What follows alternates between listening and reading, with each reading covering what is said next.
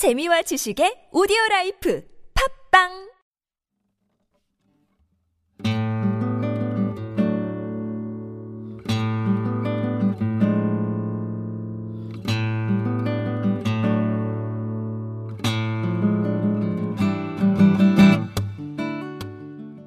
참나원 5번째 시즌입니다.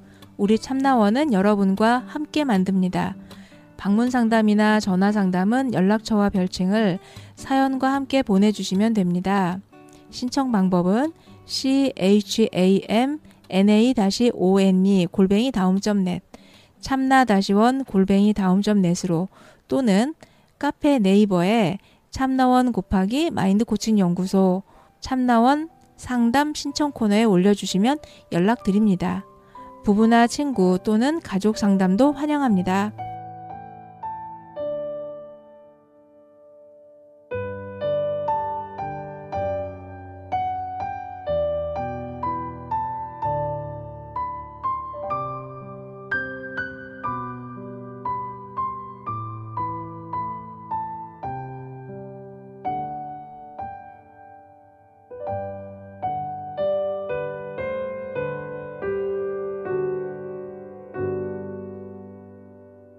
네, 안녕하세요. 날로 이제 더위가 점점 더워질 일만 남았을까요? 아니면 좀 꺾어질 일이 남았을까요?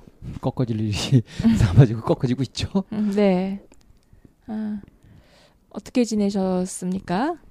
이번 여름 잘 보냈습니다. 물놀이 열심히 하시고요.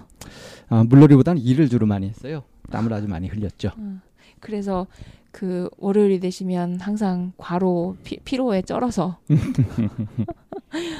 앉았다 일어날 때마다 구령을 자꾸 붙이는 거죠. 애구. 네. 아주 노화 과정을 제대로 겪고 있는 것 같고요. 네. 우리 그 참나원 5번째 시즌 들어와가지고 벌써 7번째 에피소드예요. 네. 근데 이번에도 또 동무랑 코너로 마련했죠. 네네. 예. 이렇게 자꾸 이제 동물원 코너를 마련하고 우리가 뵀던 분들을 또 뵙게 되고 이렇게 하는 것이 이제 새 사연이 거의 안 들어오니까 그런 면도 있고요. 또 한편으로는 이게 이제 궁금하기도 하고요. 그래서 하죠. 네네. 사연 좀 많이 보내주셨으면 좋겠고요. 아무튼 이번 동물원 코너에서 모시는 분 한 분은 좀 멀리서 다른 분도 제법 멀리서 이렇게 오신 그리고 두 분이 이제 또 이렇게 친인척 관계처럼 이렇게 얽혀 있는 분들이죠. 네. 그러면은 만나보도록 할까요? 네. 오늘은 또 두 분이 어떻게 시작하실지 궁금합니다. 잠시 후에 저희 현상편에서 두 분 만나 뵙도록 하겠습니다.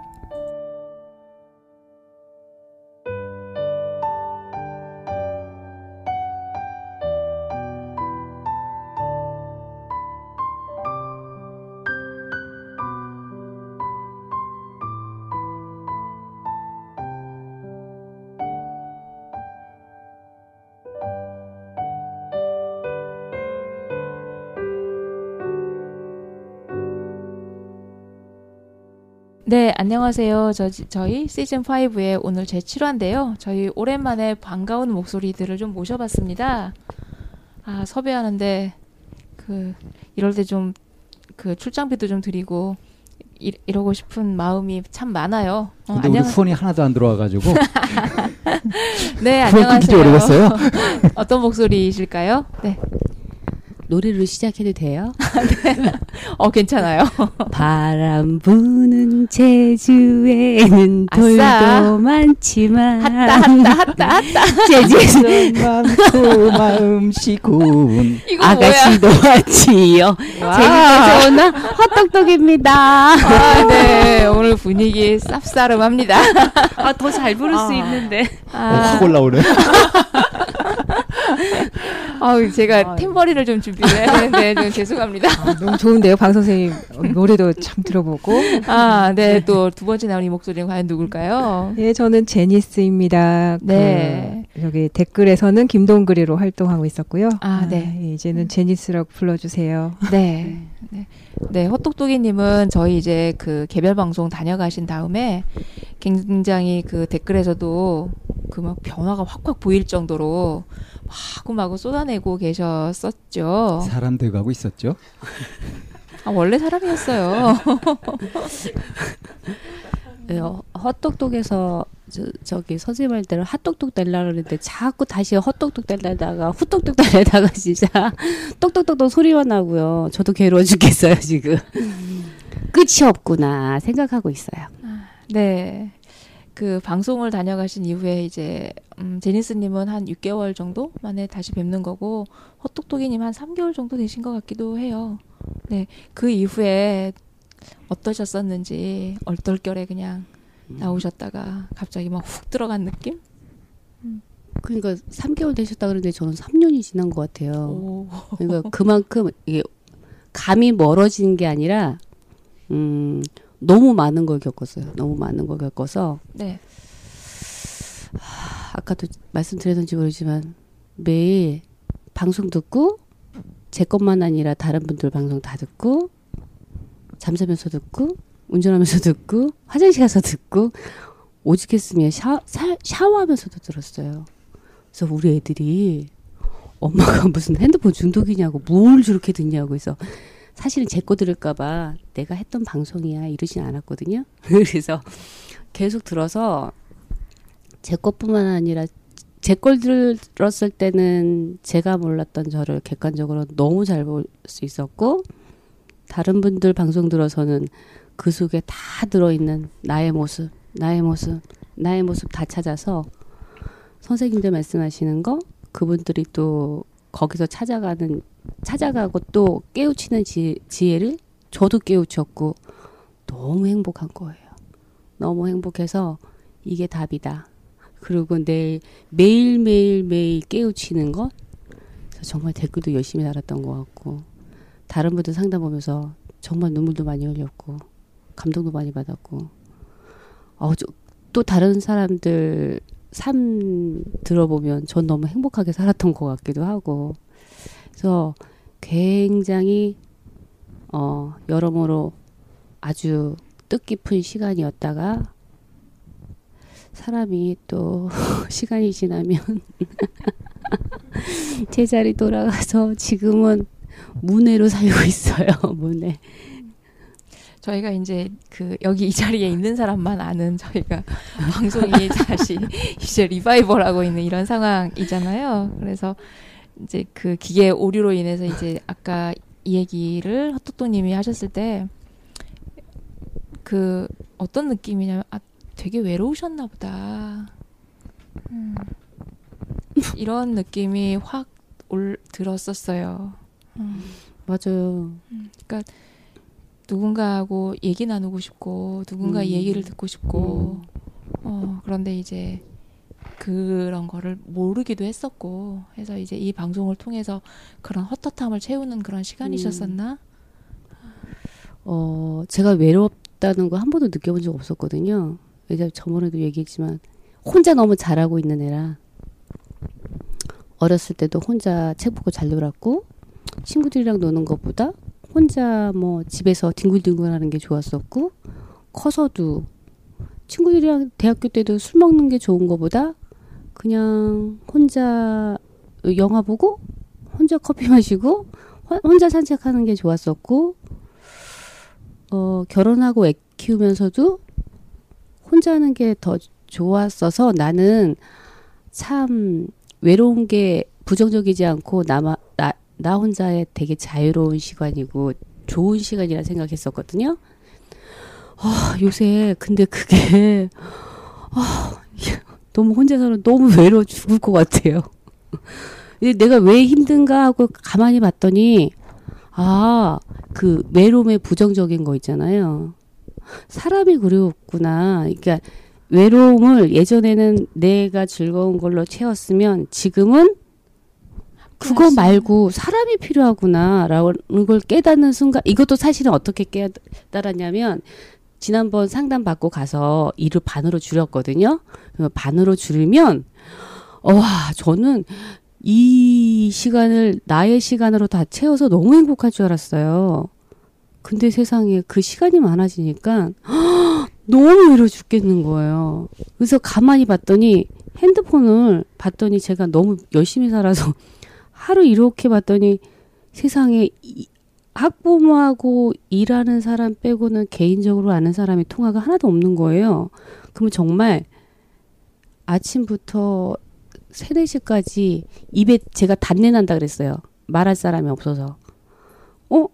그러니까 막 집에서 막 가만히 있는데 너무 외로워서 막 정말 방바닥 긁고 막 있다가 동전이 달아요?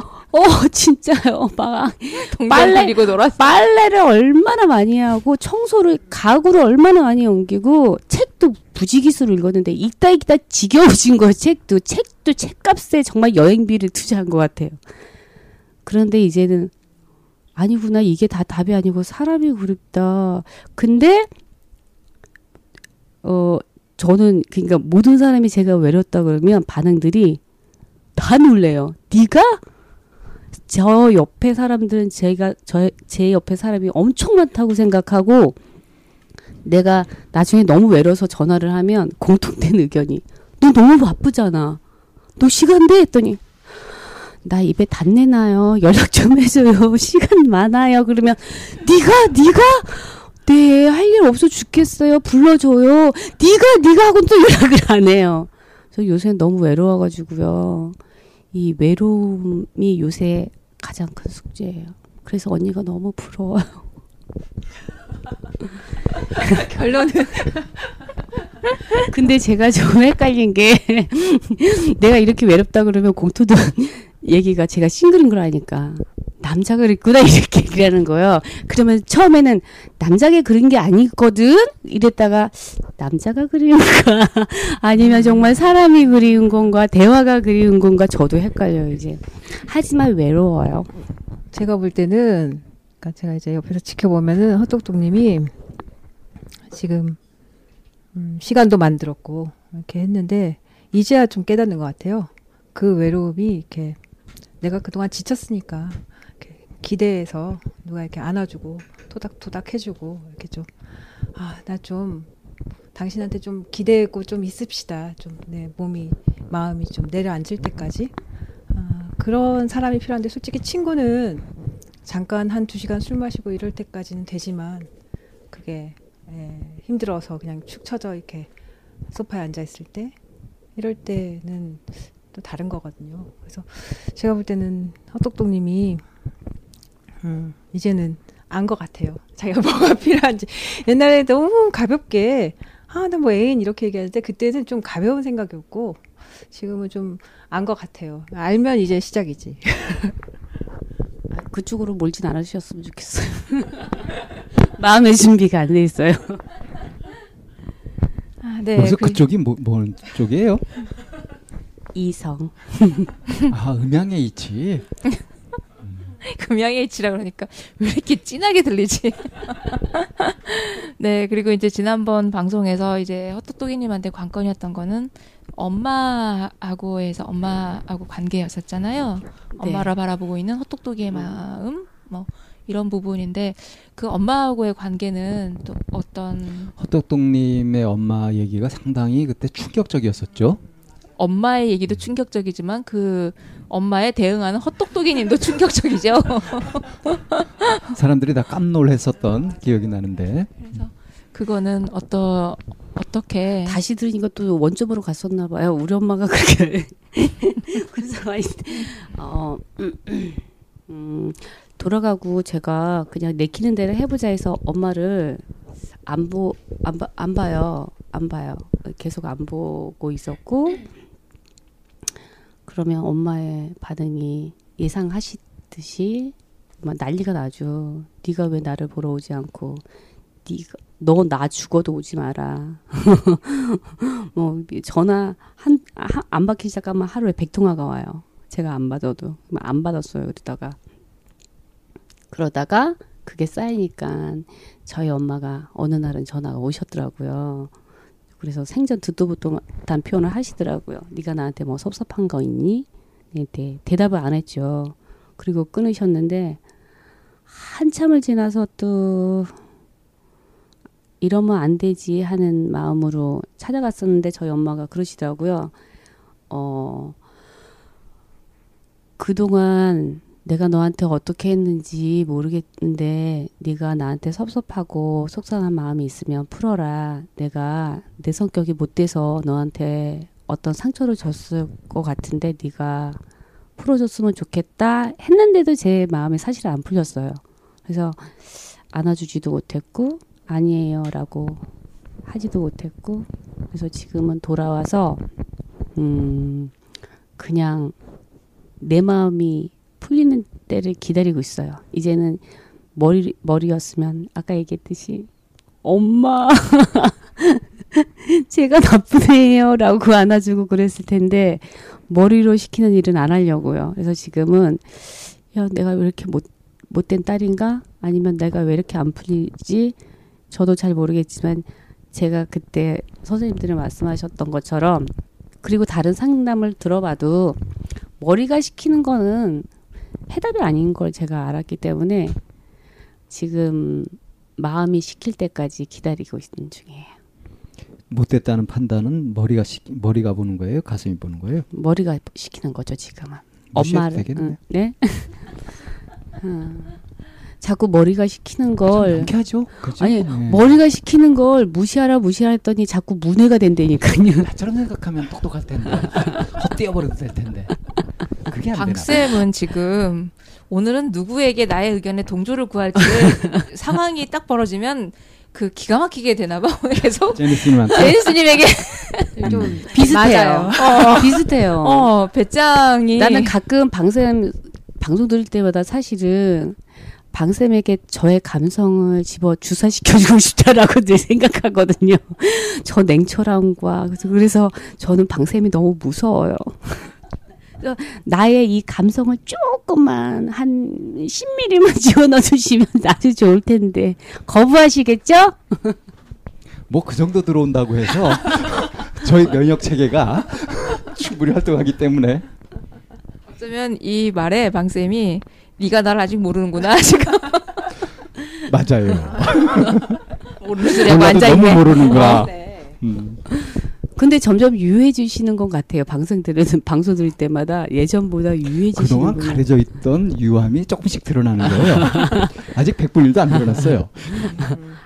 그러면 100만 년이 지난 후에야 그 나머지 100분의 99 그게 나오는 거죠. 오래 그것도 보여. 지혜로워지고 있는 사람한테는 정말 유하시더라고요. 그러면 이제는 제가 걱정이 되는 게 선생님이 나한테 화를 내시고 적극적으로 얘기할 때는 내 무지함과 나의 이 깨우치지 못함에 대해서 성냄이야라는 걸 알기 때문에 오늘 정말 두려워요.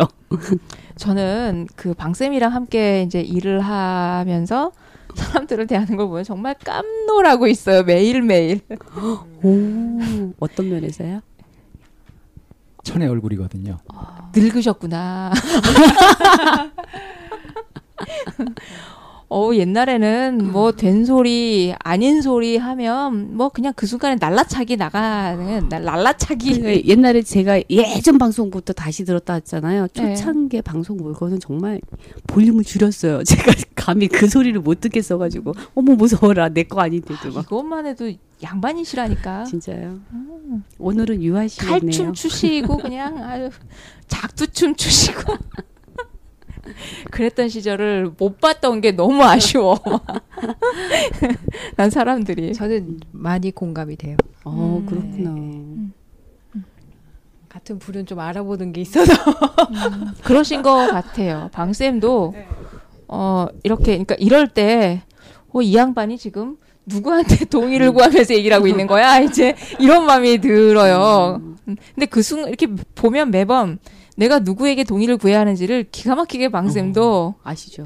자기 배짱이랑 맞는 사람, 자기 배짱이 맞는 사람에 대한 부분은 분명히 있으시다고 생각은 하는데 이것도 방쌤이 나한테 지금 또 옳은 소리 하고 있네 이럴 수 있어요. 근데 저도 나이 들어가니까 방쌤 같은 선생님이 필요하다는 걸 절실히 느껴요.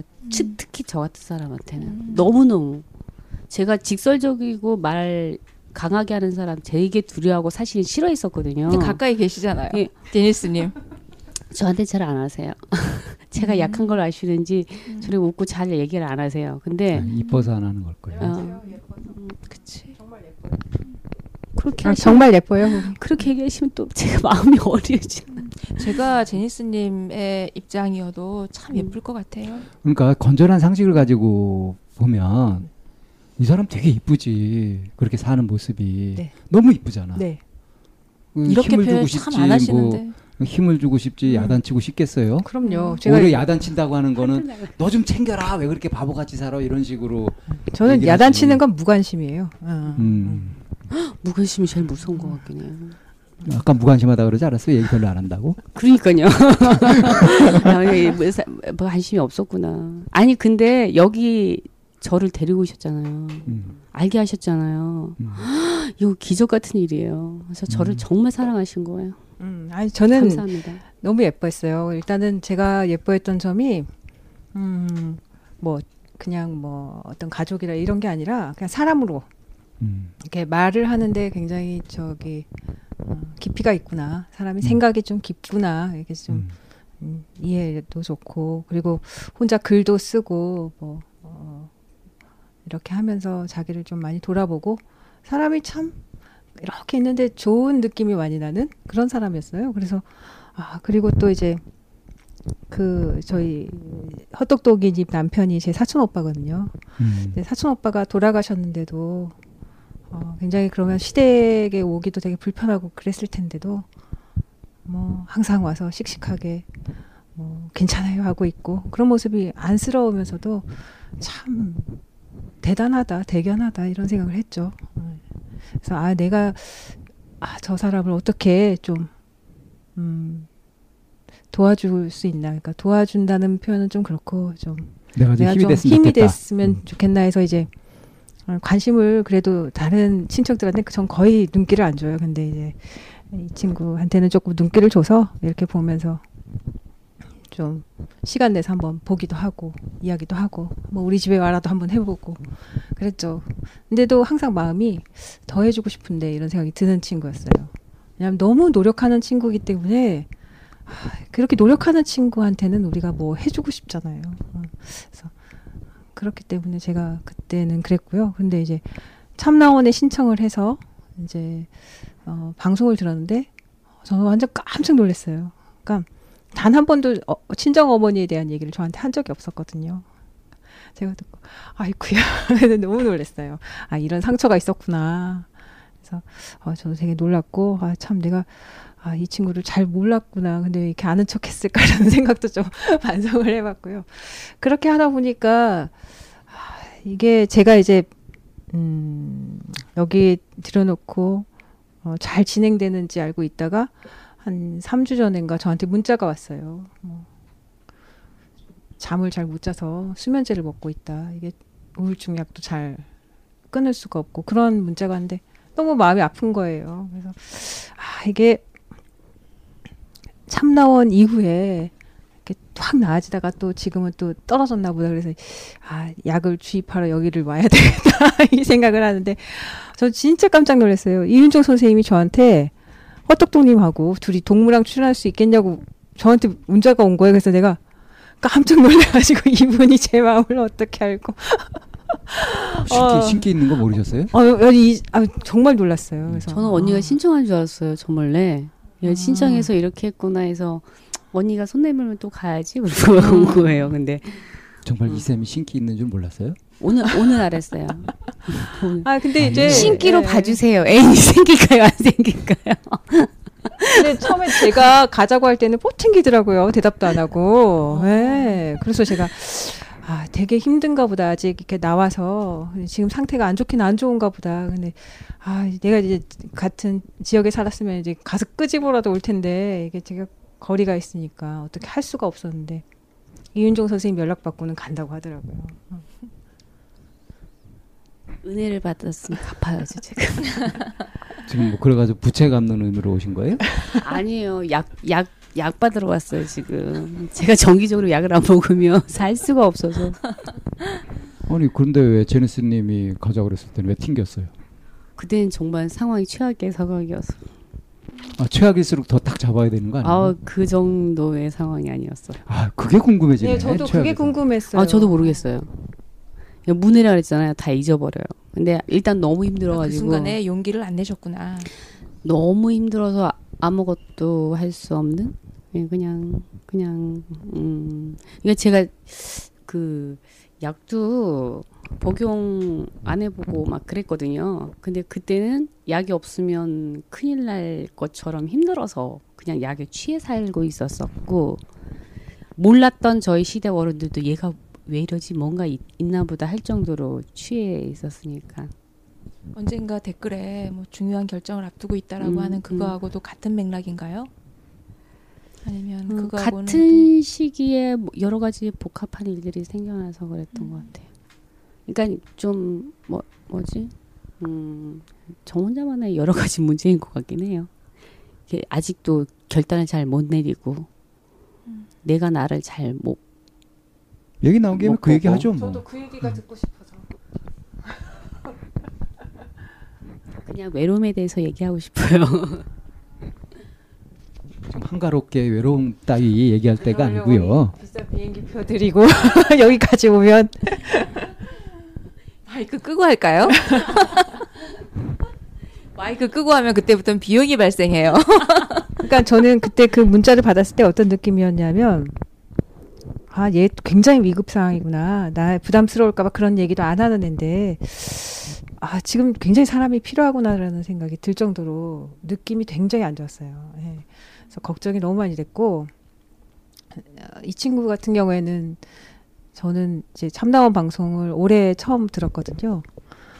올해 처음 들었고, 이제 쭉 들어오면서, 아, 참 상담을 잘해주시는 두 분을 보고, 아, 그 왜 정신과 같은 경우에는 잘 상담은 잘 안 해주잖아요. 그래서 근데 이 친구 같은 경우에는 그 상담으로 풀어야 할 병 같더라고요. 그래서 아, 저는 얘가 좀 큰맘 먹고 자기한테 이제 나 살고 그다음 가족이지 뭐 자기 자식이고, 그래서 선생님 두 분하고 전화 상담이라도 하면서 좀 그 지금 그 말 못하는 거를 좀 풀어놨으면 좋겠다 하는 마음이 굉장히 컸어요. 그래서 그야말로 참 만남?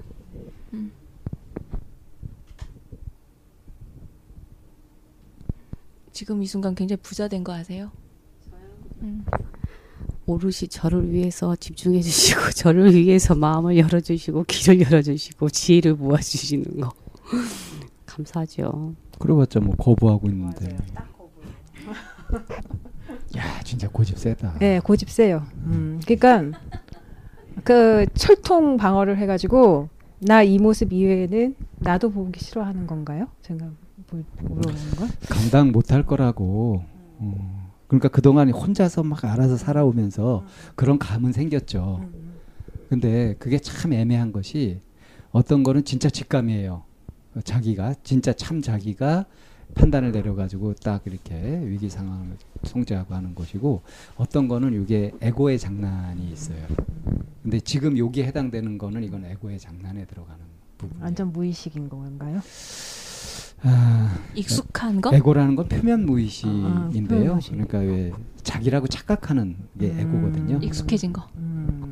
습관 같은 게 이제 에고로 자리 잡죠. 그래서 정말 이렇게 완전 무장해제를 해야 될 때 그렇게 하는 게 좋은데 그렇게 못하는 그런 경우는 대부분 이제 에고고, 에고가 이제 속상해가지고 온갖 방어기제도 쓰고 그러거든요. 이 잠 못 자고 뭐 생리적으로 불안해지고 하는 이런 것들은 다 에고가 장난을 치는 거라고 보면 돼요. 그래서 참 자기가 고생하고 있는데 여기서 참 자기가 용기를 딱 내줘야 되는데 그 선을 못 넘는 거지 지금. 저는 그러니까 저의 단점? 제가 고치지 못하는 게 딱 한 게 있는데, 사람들을 관계 맺을 때 되게 신중하게 맺어요. 그러니까 남들은 모르는데 되게 저한테는 사람이 많이 붙는 스타일이거든요. 저절로. 근데 다 그분들은 그 사람하고 저의 관계가 돈독하다고 생각하지만 저는 제 속에 두는 사람은 한정돼 있어요. 그게 되게 어려워요. 이 사람 모르게 행동은 안 하죠. 근데 한 번 제 속에 딱 맺은 사람은 제가 못 나요. 어떤 이유에서든지 이 사람이 되게 못된 사람이건 자기중심적인 거건 아니면 불합리하건 그 기준이 저도 뭔지 모르겠는데 이 사람들은 못나요. 그래서 어떤 때 시간이 지나면 이 사람들이 나한테 부당하게 하는 걸 알면서도 끊질 못하겠는 거예요. 제가 일단 아 이건 아니야 라고 끊겠다라고 마음을 먹잖아요. 그러면 상대방이 되게 뭐 미안해하고 그리고 뭐 적극적으로 다시 나한테 다가오면 내가 또 그거를 다 감수하면서 또 끌고 가는 거예요. 그게 되게 힘들어요. 그게 친구이든 아는 지인이든 윗사람이든 아랫사람이든. 그래서 그게 되게 힘들어요 지금. 그래서 사실은 그때 되게 힘들게 했던 사람이 있거든요. 근데 이게 뭐 되게 모든 사람이 좋은 면과 나쁜 면을 다 가지고 있지만 그때도 제가 얘기하는지 모르지만 제가 극단적으로 제가 이 면은 안 좋게 생각하는 게 자꾸 좋은 걸로만 보려고 해요. 이 사람이 분명 이게 나빠서 다른 사람이 이 사람을 안 봐요. 이 사람이 이게 너무 단점이 심한 거라 안 본단 말이에요.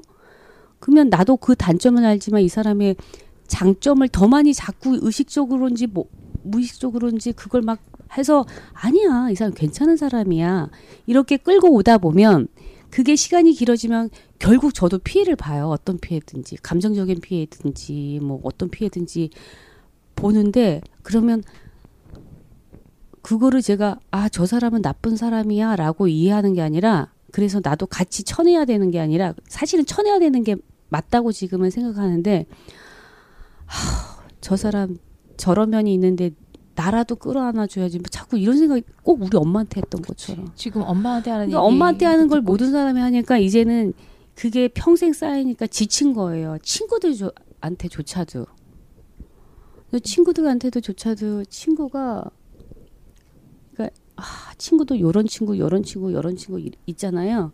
참 독특한 게 얘네들이 다 아는 친구인데도 저를 중심으로 이렇게 안 모여요. 서로는 너무 불편하니까 서로 만나게 해주면 다 피하는 거예요. 다 저를 1대1로만 만나려고 하는 거예요. 왜? 저는 다 맞춰주니까. 지금 생각해보니. 그러니까 근데 그럼 나는 얘네랑 얘 만날 때 좋고 얘 만날 때도 좋고 얘 만날 때도 좋고 얘 만날 때도 다 좋아야 되잖아요. 근데 이제는 지치니까 얘네들이 서로 힘들어했던 게 나도 얘한테 이런 게 지치고 얘한테 지치고 그러면 저는 이제 정리를 조금씩 해야 된단 말이에요. 근데 그 정리를 못하는 거예요. 그래서 이제는 관계를 계속 끌어가기도 그렇고 그러면 나 이제 너무 힘드니까 좀 멀리하고 싶은데 아 이제부터 멀리해야지 정말 나쁜 사람은 끊어야지 근데 독하게 몇 번 끊었는데 안 되는 거예요. 다시 미안해 하고 들어오면 훅 안 하시는 거예요. 그게 그냥 쳇바퀴 돌듯이 계속 돌아가니까 이제 그게 힘들어요. 끊으려고 마음 먹는 건 왜 끊으려고 마음 먹어요? 힘드니까요. 저를 힘들게 하니까. 그러니까 그 사람들이 단점을 그동안은 자만이었던 거예요. 그 사람이 모든 사람이 힘들어하는 그거를 나는 끌어안을 수 있다고 내가 착각하고 자만했던 거예요. 나도 끌어안을 수 없는데 끌어안으려고 했나 봐요. 필요 이상으로. 너무 둥그려서 얘기하는 것 같나요? 네.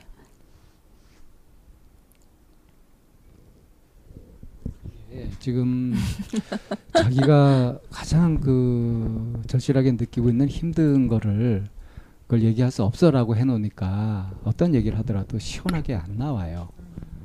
그럼 이제 듣는 사람들도 계속 힘이 들어요. 이게 듣다 보면 막 연결하고 있어야 되니까 속에서. 뭐지 이렇게 하면서 이게 이런 게 전염되거든요. 그러니까 얘기를 많이 하고 이렇게 했는데 개운해질 수가 없는 거예요. 아이고 어쩌면 좋을까. 제니스님은 지금 얘기 들으면서 어떠셨어요? 그러니까 제가 한번 헛똑똑님한테 얘기한 적이 있어요. 이렇게 내가 너를 이렇게 눈여겨보는 건 너의 모습에 내 모습이 좀 보인다. 저도 사람 욕심이 굉장히 많았어요. 사람 욕심. 그러니까 제 팔로 이렇게 끌어안을 수 있는 사람. 그래서 이 사람도 나를 좋아해야 되고 저 사람도 나를 좋아해야 되고. 그러니까 좋은 사람 그 병에 걸린 거죠. 네. 그래서 어디 가든 제가 다 나를 따르라. 내가 너는 뭐 이렇게 해줄게. 뭐 이렇게 해서 좀 많이 그렇게 했어요. 그래서 정말이지 많은 사람이 있었던 것 같아요. 근데 저는 그게 가능한 게 혼자 살잖아요. 혼자 살기 때문에 그리고 또 일을 하기 때문에 적절하게 핑계를 댈 수 있어요. 그러다가 힘들면 아 나 바빠 뭐 이렇게 하고 뭐 이렇게 하는데 결국에는 하나도 그게 행복하지가 않더라고요. 그 사람 수가 사람 수가 행복하지도 않고 사람이 아무리 많아도 네네. 아, 그리고 또 그런 거 있잖아요. 아 필요할 때만 찾는구나. 이거 정작 내가 할 때는 그 사람들은 알아요. 내가 이렇게 다가가고 할 때는 내가 무슨 얘기부터 해야 될지 모르겠어요. 왜냐하면 항상 나는 좋은 얘기, 잘난 얘기, 이렇게 나는 괜찮아라는 얘기로 항상 그 사람들한테 있었으니까 내가 힘들어, 내가 뭐 좀 이런 일이 있었어 이런 말은 못하죠. 왜냐하면 항상 나는 그들한테 좋은 사람이었기 때문에. 그래서 저는 그런 부분에서 제 위선을 좀 보고 야 이렇게 좀 살지 말자 이렇게 해서 이제. 쳐내기 시작했죠. 그러면서 차단을 했어요. 거의 뭐 그냥 전화번호부에서 사람을 지우기 시작했어요. 냉정하게. 예. 그래서 지웠는데 생각보다도 그 사람들은 모르더라고. 내가 지웠는데 내가 지웠는데 그들은 잘 모르더라고요. 그러니까 보니까 사람들이 그만큼 나한테 관심을 안 둬요. 그렇죠? 예. 그렇게 하다 보니까 이제는 점점 줄여서. 지금 목표는 10손가락을 넘지 말자. 내가 좀 친하다고 생각한 사람은 많아봐야 내가 뭐 그거를 감당할 수 있는 건 뭐 안 되고 10손가락이라는 건 가족 포함이에요. 굉장히 작아졌죠 지금은. 그러니까 굉장히 편하네요 오히려. 그래서 그 헛똑똑이님 얘기를 들으면서 생각하는 건 내 마음이 상태가 안 좋을 때 특히 저런 행동이 많이 나와요. 그러니까 그 안타까운 사람들한테 제가 많이 가요. 왜냐하면 내 마음이 지금 그러니까 내 마음이 막 그런데 막 밝고 명랑하고 잘 나가는 사람한테는 못 가요. 제가 뭔가 이렇게 부족하고 그런 사람들한테 가야 그 사람하고 비교하고 보면 내가 좀 낫거든. 굉장히 이용하는 거예요 결국에는 상대를. 그런 모습을 보니까 아, 내가 잘 바로 서야 되겠구나 그런 생각을 하면서 그 다음은 이제 혼자 있는 시간을 갖는데 어떻게 혼자 있냐면 저는 혼자 등산을 했어요. 등산을 일주일에 한 번씩 한라산으로 올라갔어요. 그래서 사람들이 한라산이 무슨 뒷산이냐 이러면서 아, 백록당까지 올라간 거예요? 아, 백록당까지는 아니고 윗세오름까지 가는데요. 보통 뭐 갔다 오면 한 5시간 걸리거든요. 근데 5시간 그 산행이 굉장히 좋아요. 그러니까 딱 올라갈 때는 그동안 쌓였던 것들이 다 올라와요. 다 올라오고 막 몸도 힘들고 생각도 힘들고 막 그러다가 이제 정상에 딱 오르면 이제 이제 놓이면서 그다음 내려오는 길엔 이것도 버리고 저것도 버리고 다 소용없는 거야 막 이러고 내려오는 거죠. 그래서 저 마음속에는 한라산이 굉장히 내 감정 쓰레기통을 해줬죠. 그래서 저는 그래서 지금도 좀 답답할 땐 그 한라산에 올라갔던 그 기분을 떠올려요. 그래서 그런 것처럼 내 마음의 문제였지 상대의 문제가 아니었다라는 생각을 좀 하게 됐죠.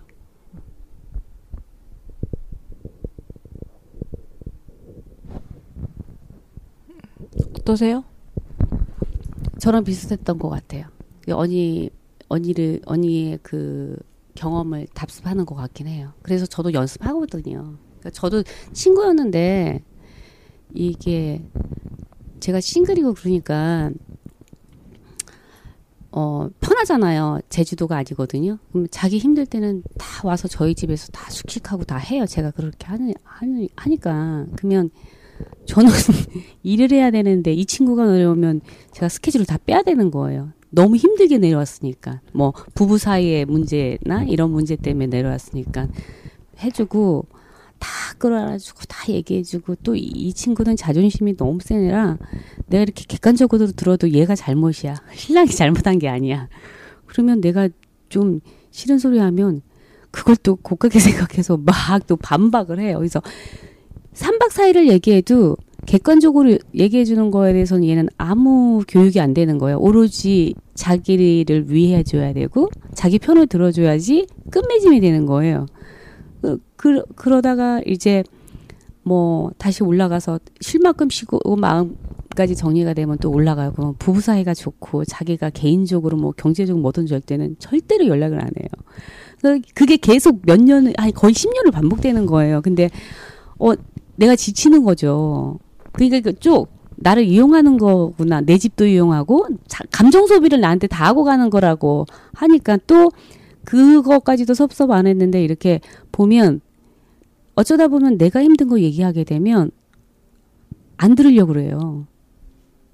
그건 됐고 나는 말이야. 그래 끊임없이 자기 그러니까 언니 쓰레기통이죠. 제가 쓰레기통이 되는 거예요.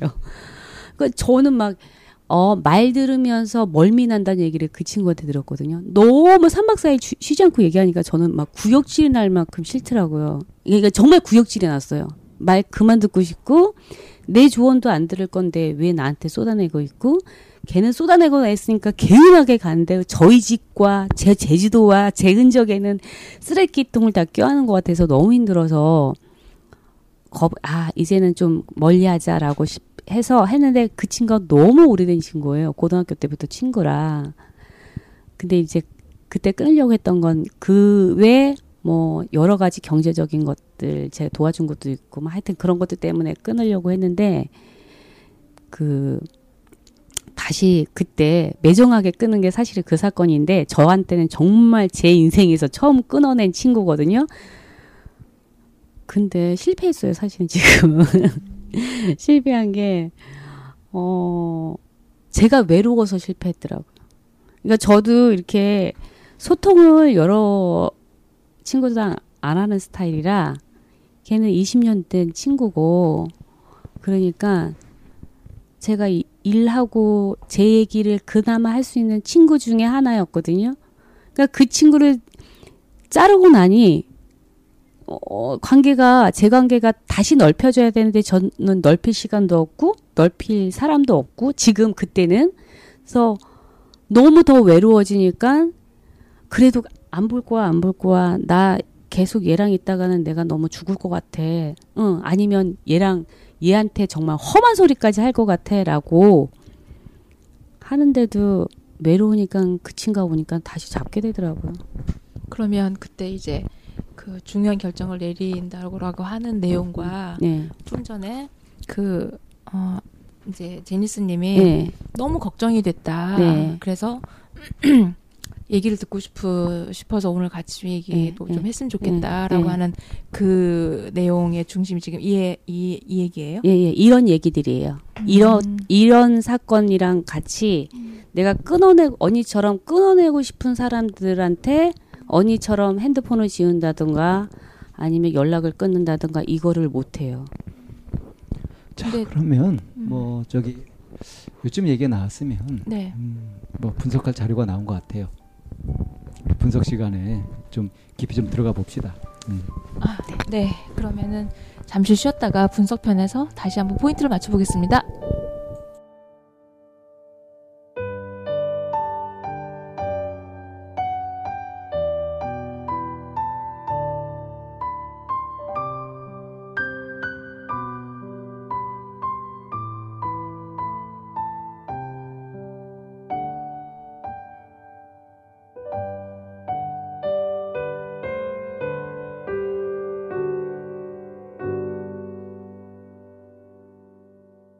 네, 그러면은 분석편에 들어가겠는데요. 저는 여기에서 궁금한 게 꺼낸 지금 그 현상편에서 얘기했던 그 나중에는 처음에는 안 할래요라고 하다가 뭐 어느 순간에 스리슬쩍 얘기가 다 나오게 됐단 말이에요. 근데 이 얘기를 왜 하기가 어려웠을까? 왜 아주 강하게 막 그 머리를 흔들면서 안 한다고 그랬을까? 왜 이 얘기를 덮고 싶었을까? 부터 좀 시작해 봐도 될까요? 대답할 수 있을까요? 대답할 수 못할 것 같은데? 이게 이건 참 똑똑이만이 대답할 수 있는 질문이라서 헛똑똑이는 대답 못할 것 같은데. 참 똑똑이 아니라 헛똑똑이라도 헛똑똑이 입을 빌려서 얘기하자면 그냥 그게 실패로 끝나기도 했고 결론적으로 실패로 끝나기도 했고 그 있잖아요. 그냥 그 친구를 부정적으로 표현하는 것 같기도 하고 그냥 남형 보는 것 같기도 하고 그런 거 있잖아요. 그러니까 없는데도 괜히 찔리는.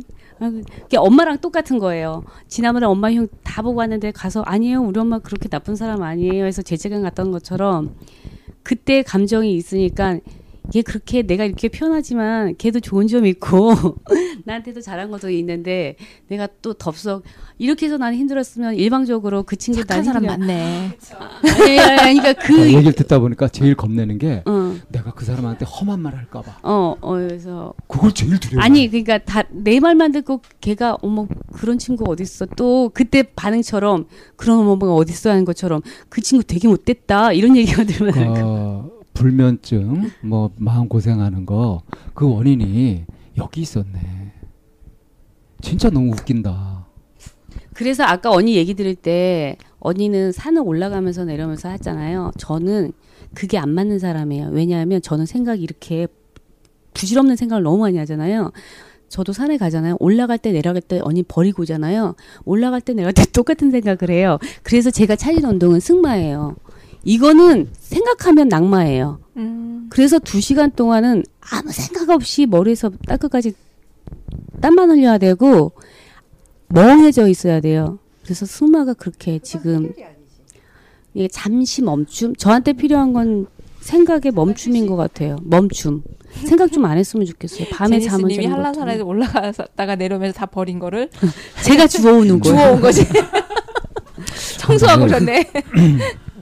그건 그냥 이게 다르다 얘기할 것이 아니라 그대로 이렇게 지금처럼 승마로 이렇게 잠시 떠나 있고 휴식하고 이런 식으로 해가지고 절대 해결될 일이 아니기 때문에 이거는 그냥 이렇게 어떻게 두고 볼 일이 아니라 시급히 수술을 해야 될 것으로 사료됩니다.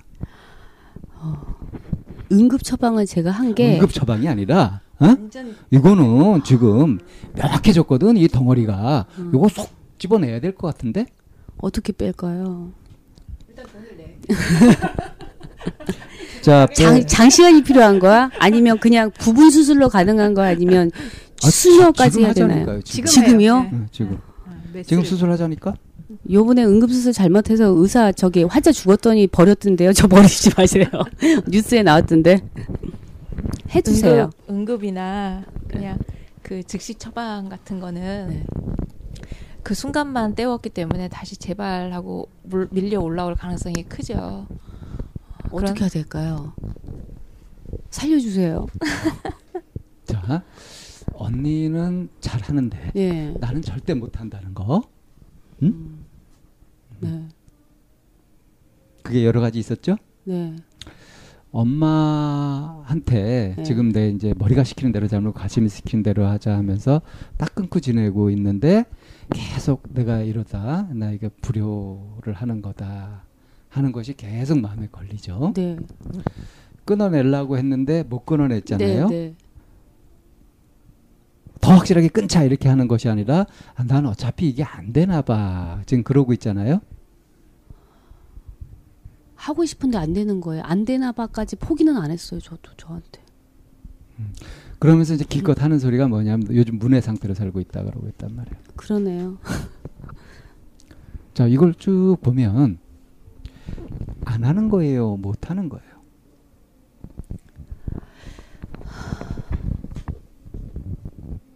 안 하는 것 같아요. 친구는 안 하는 것 같아요. 엄마한테는 엄마 문제는 어렵지만 하고 있잖아요. 네. 오히려 엄마한테 하고 있는 게 사정이 좀 낫지. 네. 그죠? 네. 못하는 게 아니라 안 하고 있는 거죠. 왜 안 하죠? 외로워서요. 그보다 더 밑에 게 있는 것 같아요. 외로움 말고 더? 그러니까 외로워서는 감정의 영역인 것이고, 감정보다 사실은 더 굳건한 게 있거든요. 헛똑똑이님을 이렇게 좀 감싸고 있는? 뭘까요? 본인 입으로도 계속 얘기한 게 있어요. 생각이 많아서. 그 제주도 말로 혹시 그 굉장히 사람 상대방한테 모욕감을 주거나 굉장히 강력하게 공격하는 욕설이 있다면 뭐가 있나요? 여자한테 하는 욕설, 남자한테 하는 욕설. 아, 여자한테 하는 욕설이 남자한테 욕설. 욕설이요? 네. 저희가 욕에 능숙한 사람들이 아니라 욕을 들어본 적도 없고 해본 적도 없어. 아, 나 욕 잘해. 아, 좀 알려줘. 한라산에서 뭐가, 내려오면서 했던 욕? 뭐가 있죠? 언니 살살 해줘요. 아, 근데 제가 제주도 사투리 욕은 잘 모르겠어요. 네. 저기 어디세요? 충청도세요? 아, 저는 서울 태생이에요. 서울용으로 시원 좀 해주세요. 고향이 어디세요? 전라도? 전라도 욕으로 해보세요. 다 알아들을 수 있어요. 썩을요? 저도 욕을 안 해보고 나이 40 넘어서 욕하기 시작한 것 같아요. 저도. 그럼 내가 피를 묻혀야 되겠다. 네. 해보세요. 가슴이 벌써 무너진다. 화살 방금. 개새끼. 그게 심하냐? 쌍년. 어떻게 못 보겠어요. 이런 시발년이. 어떻게? 야, 시발로마. 이 정도면 강하죠? 눈물 날라 그랬어요. 눈물 날라 그러죠. 어떠세요? 가벼워요. 가볍죠. 근데 이 시점에서 그런 남자 욕을 하세요. 여자 욕을 하시지. 헛똑똑이님한테 하고 싶다는 거예요? 아니요. 헛똑똑이님이 해야 돼요. 아, 제가요? 이게 수술이에요. 이 어떤 그 제가 옛날에 진행했던 수련회장에서 욕장이라는 걸 해요. 한 2~3시간 동안 계속 욕만 하는 거야, 서로. 막 만나는 사람 부딪히면 그냥 바로 이 씨발 넘어. 야, 나 거기서 희한한 욕도 많이 들었어. 이 접시물에 빠져 죽으려나부터 해가지고. 저는 그런 욕 들어봤어요. 거짓 똥구멍에서 콩나물을 빼먹을. 똥구멍에서 콩나물 빼먹을 놈아, 뭐 이런 거. 어? 뭐 별 희한한 욕이 다 있어, 그거 보면. 뭐 창자를 빼가지고 굴렁기를 해볼까 뭐 이런 것부터 해서. 전라도 욕들이 좀 그렇다고 하대요. 그죠? 근데 이거를 이렇게 욕장을 해보면 참 희한한 현상이 발견되는 게, 평상시에 입이 거칠고 욕 많이 하는 사람은 욕장이 벌어지면 욕을 못해요. 진짜 마음속에 적개심이 있고 막 분노가 꽉꽉 차 있는 사람은 욕을 한마디도 못해. 적개심에 꽉 차 있는 사람. 근데 그런 게 별로 없는 사람들은요, 굉장히 재밌어하면서 욕을 막 해. 야, 씨발놈아, 야, 이상년아, 막 이러면서. 근데 그러고 보니 제가 그거 했었어요. 그 친구랑 끊을 때 차 속에서 아무도 없으면 운전할 때 여기서 얘기하는데 아까 그거 있잖아요. 제가 아는 욕을 최고예요, 차에서 다 하는데 단어가 몇 개 안 돼서 더 이상 연결이 안 되는 거 했더니 핸드면서 연자는 다 했는데 아는 욕이 없어갖고 계속 욕하는데 숨 쉬고는. 근데 그러면 뭐예요? 그러니까 그렇게 혼자 욕해서 해소되니까 그 친구가 미안해 하니까 쏙 빠졌나 봐요. 제가 또 용서해줘도 맞나요? 내가 욕한 거 그 친구 못 들었잖아요. 난 근데 실컷 욕을 해봤잖아요. 그래서 욕한 게 미안하기도 하고 걔는 내 욕은 하나도 안 듣고. 그러니까 여기서 중요한 게 실제로 적개심에 차 있으면 욕을 못 한다는 게 중요해요. 우리 엄마한테 제가 아무 말도 못하듯이, 어떤 나 엄마 이렇게 해서 난 너무 화가 났어 이 말도 못하듯이. 이 개구리가 뱀하고 만났을 때 빨리 도망가면 되거든요. 근데 질려서 도망을 못 가잖아요. 질리지 않으면 된단 말이에요. 근데 질려버린단 말이야, 순간. 오줌만 지리고. 예, 그러죠. 근데 그 지금 질리는 양식이 어떤 거냐면 험한 말 하게 될까 봐, 내가 그 사람을 안 좋게 생각할까 봐, 그 사람을 미워하게 될까 봐, 이걸 두려워하고 있잖아요. 네, 맞아요. 너는 티끌이 전혀 묻지 않는 순백의 천사로 살아야 하느니라 하는 사명을 가지고 이 땅에 태어났죠. 네. 그렇게 살고 싶은 거죠. 그릇도 못 되는데 그렇게 살고 싶은 욕심만 가득한 것 같아요. 나는 한동안 그 하나님 앞에서 성경책을 읽다가 성경책에 구절 하나를 틀려서 죄를 받고 이 땅에 태어난 거라고 생각했어. 진짜요? 저희 집에 불경책도 있고 성경책도 있는데 요새 그때 너무 괴로워서 성경책을 딱 펼면 정말 그 구절구절이 와닿을 줄 알았는데 단 한 글자도 안 들어오는 거예요. 그래서 다시 접었다가 다시 폈다가 펴채로 그대로 놓고 불경채도 다시 쳤는데 아무 글자도 안 들어오는 거예요. 질문 하나 있어요. 네. 네. 가장 큰 비난을 받아본 게 뭐예요? 요새 듣는 거. 너 참 세다. 아니 그 전에. 욕을 들어본 적이 없어. 엄마가 어렸을 때 욕을 하셨는데 무슨 욕이었는지 충격적이어서 생각은 안 나는데 어렸을 때 엄마가 그 농사 지으시니까 초등학교 때요.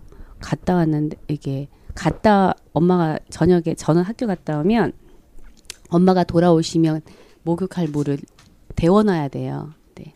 노느라고 제가 못 데워놓은 거예요. 어렸을 때도 머리가 이만큼 길었거든요.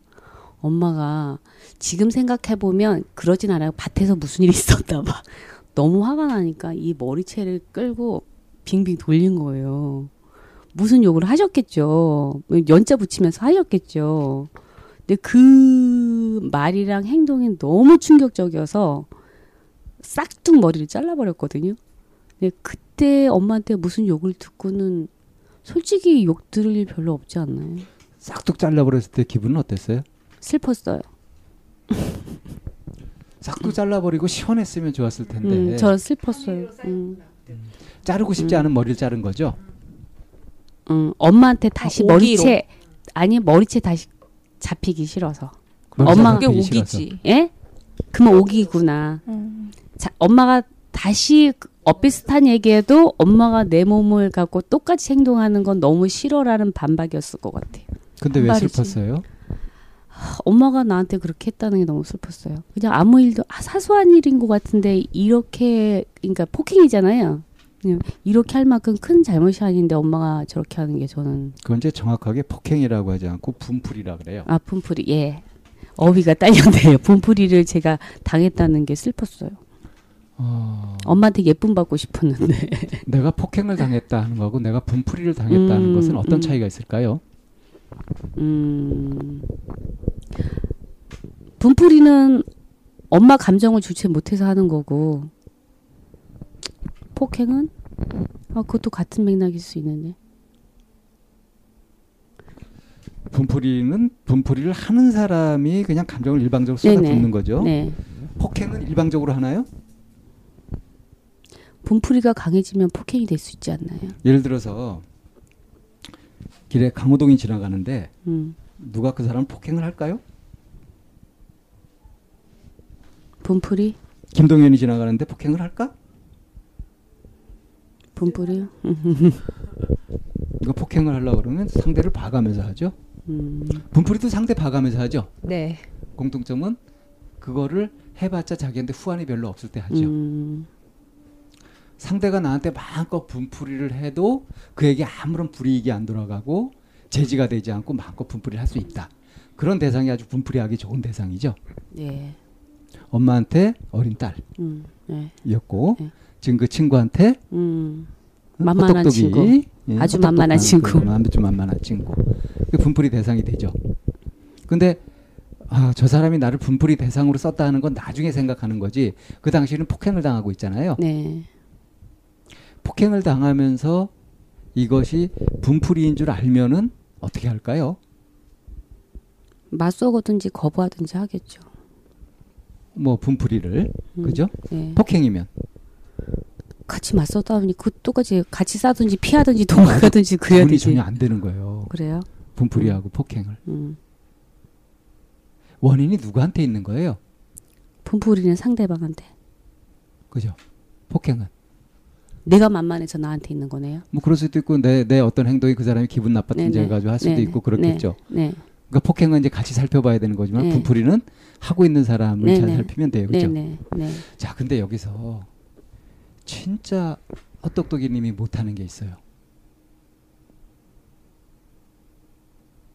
진짜 못하는 거. 반격? 엄마가 네.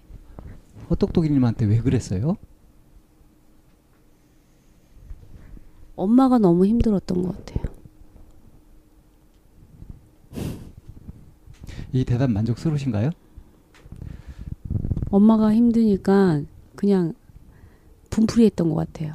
만만한 나를 두고. 근데 만만한 사람 맞아요? 엄마는 저 만만했을 것 같아요. 아까 선생님 말씀하신 것처럼 어떤 분풀이에도 뭐 엄마한테 뭐 다른 사람한테 얘기할 것도 아니고 내가 막 엄마한테 반항할 애도 아니었고 그냥 고지고대로 다 받을 애였거든요.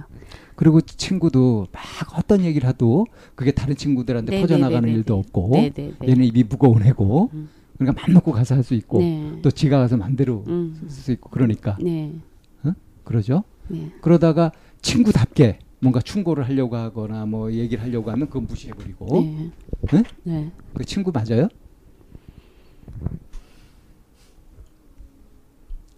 그러니까 이제 진짜 못하시는 게 상대를 전혀 파악을 못하는 거야. 진짜 놀랍게도 내가 대하고 있는 상대방이 어떤 사람인지 뭐 하고 있는 건지 나한테 지금 뭘 하고 있는 건지 이 사람이 요구하는 것이 무엇인지 이런 것에 대한 상황 파악 이거를 거의 못하시는 것 같아. 얘기하는 거 들어보면 그런 게 거의 안 나와. 그러니까 안 하려고 하는 것 같아요. 그걸. 그러니까 내가 말했잖아요. 제가 그게 다 껴안으려고 하고 난 다 받아들일 수 있다는 이상한 그게 있었던 것 같아요. 그건 누구 생각이죠? 제 생각. 근데 상대방은? 상대방도 그러지 않나요? 저희 엄마도 너는 다 받아줄 거야 라고 하는 거고 친구들도 너는 날 다 이해해주고 날 받아줄 수 있으니까 진짜? 내가 너한테 이렇게 되는 거 진짜 그 사람들한테 물어보면 절대로 그 대답 안 나올 거예요. 내가 장담하건대 진짜 못한다니까? 지금 제가 헛똑똑이님한테 이렇게 얘기하는 거 네. 무슨 의도로 이렇게 얘기하고 있죠? 제 의도가 뭐죠? 상대방을 잘 보라. 파악해라. 그건 단어의 뜻이 그렇죠. 네. 단어의 뜻이 그렇죠. 네. 자, 제가 무슨 의도로, 무슨 목적으로, 어떤 마음으로 이걸 지금 하고 있을까요? 아, 단어의, 어렵다. 단어의 뜻은 알아들어요. 단어의 뜻은 알아듣는데 네. 이 사람이 진짜 바라는 게 뭔지, 진심이 뭔지, 뭘 원하는 건지 이게 파악이 되냐고.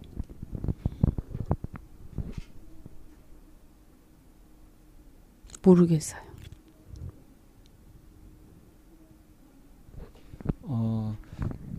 지금 내가 만나고 있는 사람의 이 말에 담긴 뜻, 의도, 속마음, 어떻게 하고자 하는 것인지 이런 것들을 전혀 파악을 못한다. 또 이 사람이 어떤 사람인지도 파악을 못한다. 라고 한 제 얘기는 어떻게 들려요? 절 잘 모르시는데요? 라고 얘기하고 싶은데요. 무슨 근거로?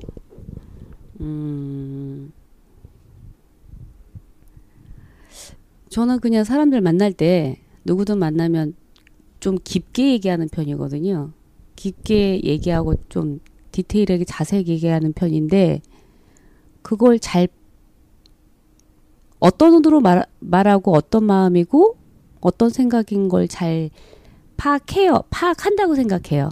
근데 그 반응을 이 사람이 나한테 해를 주거나 아니면 자기 계산대로 하니까 나도 똑같이 하거나 아니면 나의 감정들을 해야지 이렇게 계산해서 행동하지 않을 뿐이지 상대방은 잘 파악한다고 생각하거든요. 착각입니다.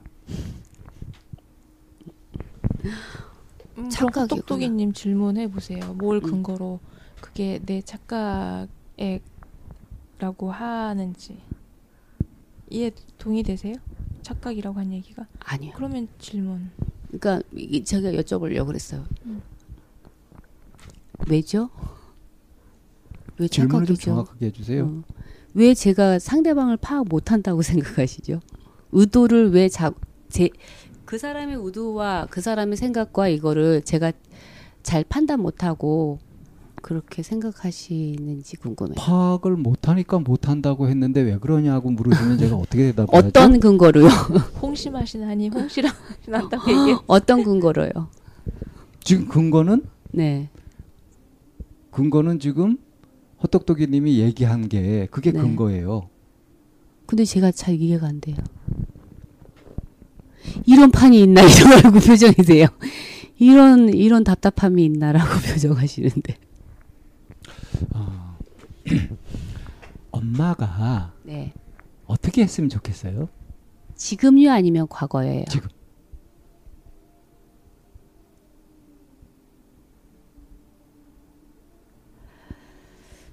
엄마가 어떻게 했으면 좋겠지? 엄마가 진심으로 미안하다, 내가 잘못했다 이렇게 사과하길 바래요? 아니요. 그럼 엄마가 어떻게 해주면 좋겠어요? 나한테 무관심해줬으면 좋겠어요.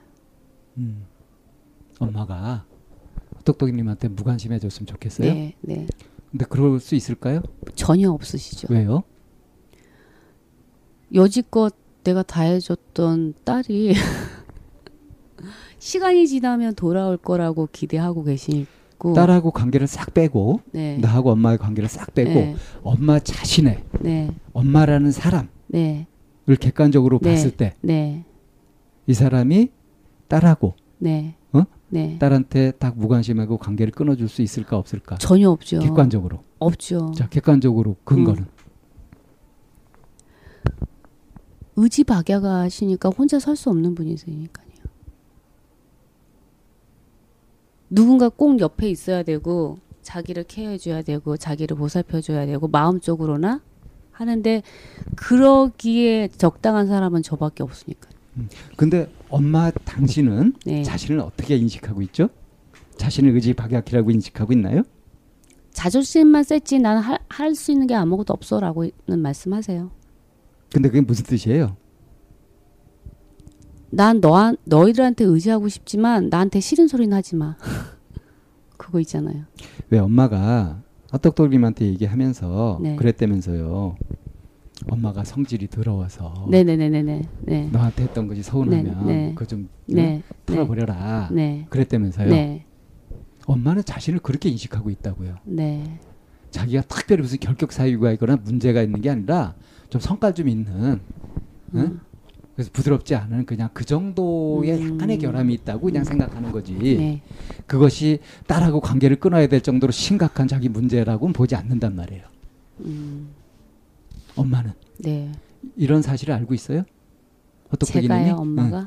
헛똑똑이님이.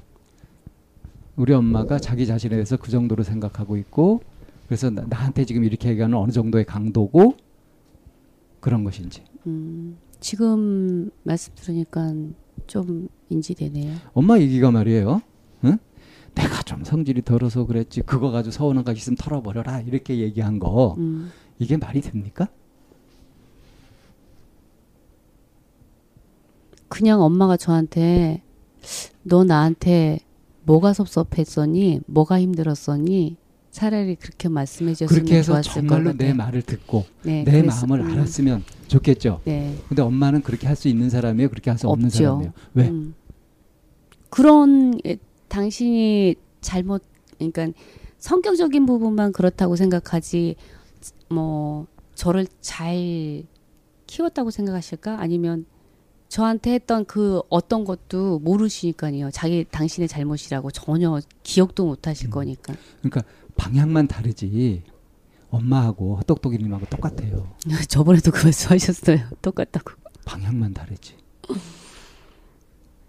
하나는 악마 쪽으로 하나는 천사 쪽으로 이렇게 야한 극화되어 있을 뿐이지 똑같다니까. 그러니까 저번에도 그 말씀하셔서 정말 똑같구나 그 생각 계속 하고 있어요.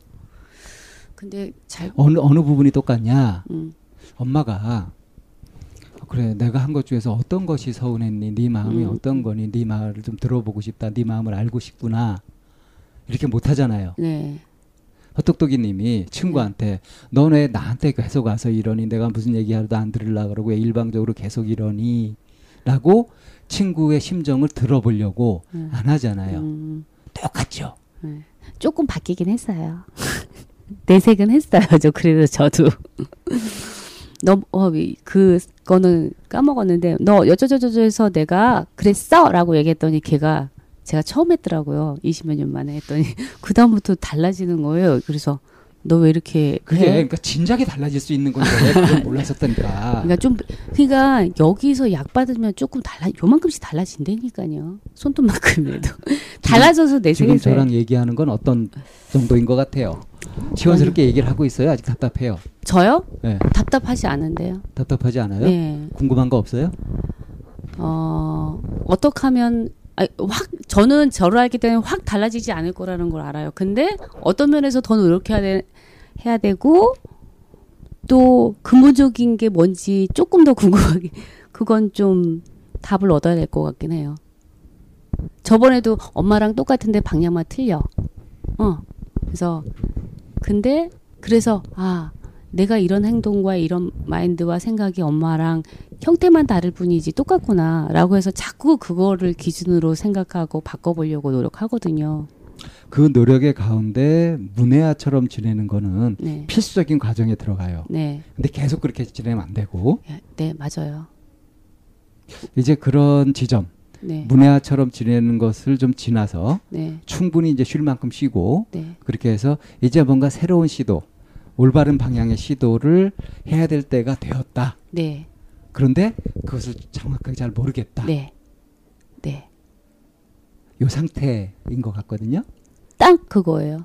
그래서 이렇게 해서 했는데 이제 변화가 필요해. 이게 알겠어. 그러면 지침서처럼 누가 이게 지금은 문해가 된 지는 얼마 안 돼요. 이제 생각 좀 멈추고 좀 정리하는 게 아니라 정리도 생각이잖아요. 그냥 문해로 지금 마음 내키는 거로만 일단은 지내봐야겠다라고 하는 과정이고 저도 알아요. 이 문해가 길어지지 못할 거란 걸. 원래 생각이 많으니까. 그러면 다시 생각으로 돌아갔을 때 과거처럼 또 그냥 무한반복의 뜻 없는 생각 말고 올바른 생각과 올바른 기준으로 내가 어떻게 다시 바뀌어지고 해야 되는 거를 제가 깨우치고 싶은 거죠. 근데 그걸 잘 모르는 거죠, 지금은. 제니스 님이 야, 우리 이제 동무랑 같이 참나원에 나가자라고 했을 때 처음에 거부했던 거 여러 상황 빼고 그런 제안을 받았을 때 마음, 그리고 그거를 이렇게 거부할 때의 마음. 무슨 마음이죠? 그때 생각이 너무 많았어가지고요. 누구 얘기도 들어올 수 없을 거라는 생각이 들어요. 지쳐 있었기도 했고. 그런 상황이었었죠? 그래서 거부하고 이렇게 하면서 마음이 어땠어요? 너무 힘들었어요. 힘들었어요? 거부하는 것이? 거부하는 것도 힘들고 hin겨움에 빠져 있는 것도 힘들었고. 그러니까 hin겨움에 빠져 있어서 거부하든 말든 뭐 이것에 대해서 마음이 쓰일 여념이 없었던 거예요. 그런 상태에 있던 거죠. 근데 그 다음에 이제 윤정 선생님의 연락을 받고서 할 때 이제 출연하겠다고 이렇게 했잖아요. 그때 마음은. 그때는 이 상황에서 벗어나고 싶다. 그리고 다시 문외에서 깨어날 시간이 되었다. 요 지점을 그 차이를 잘 살펴보면 답을 찾으실 수 있을 거예요.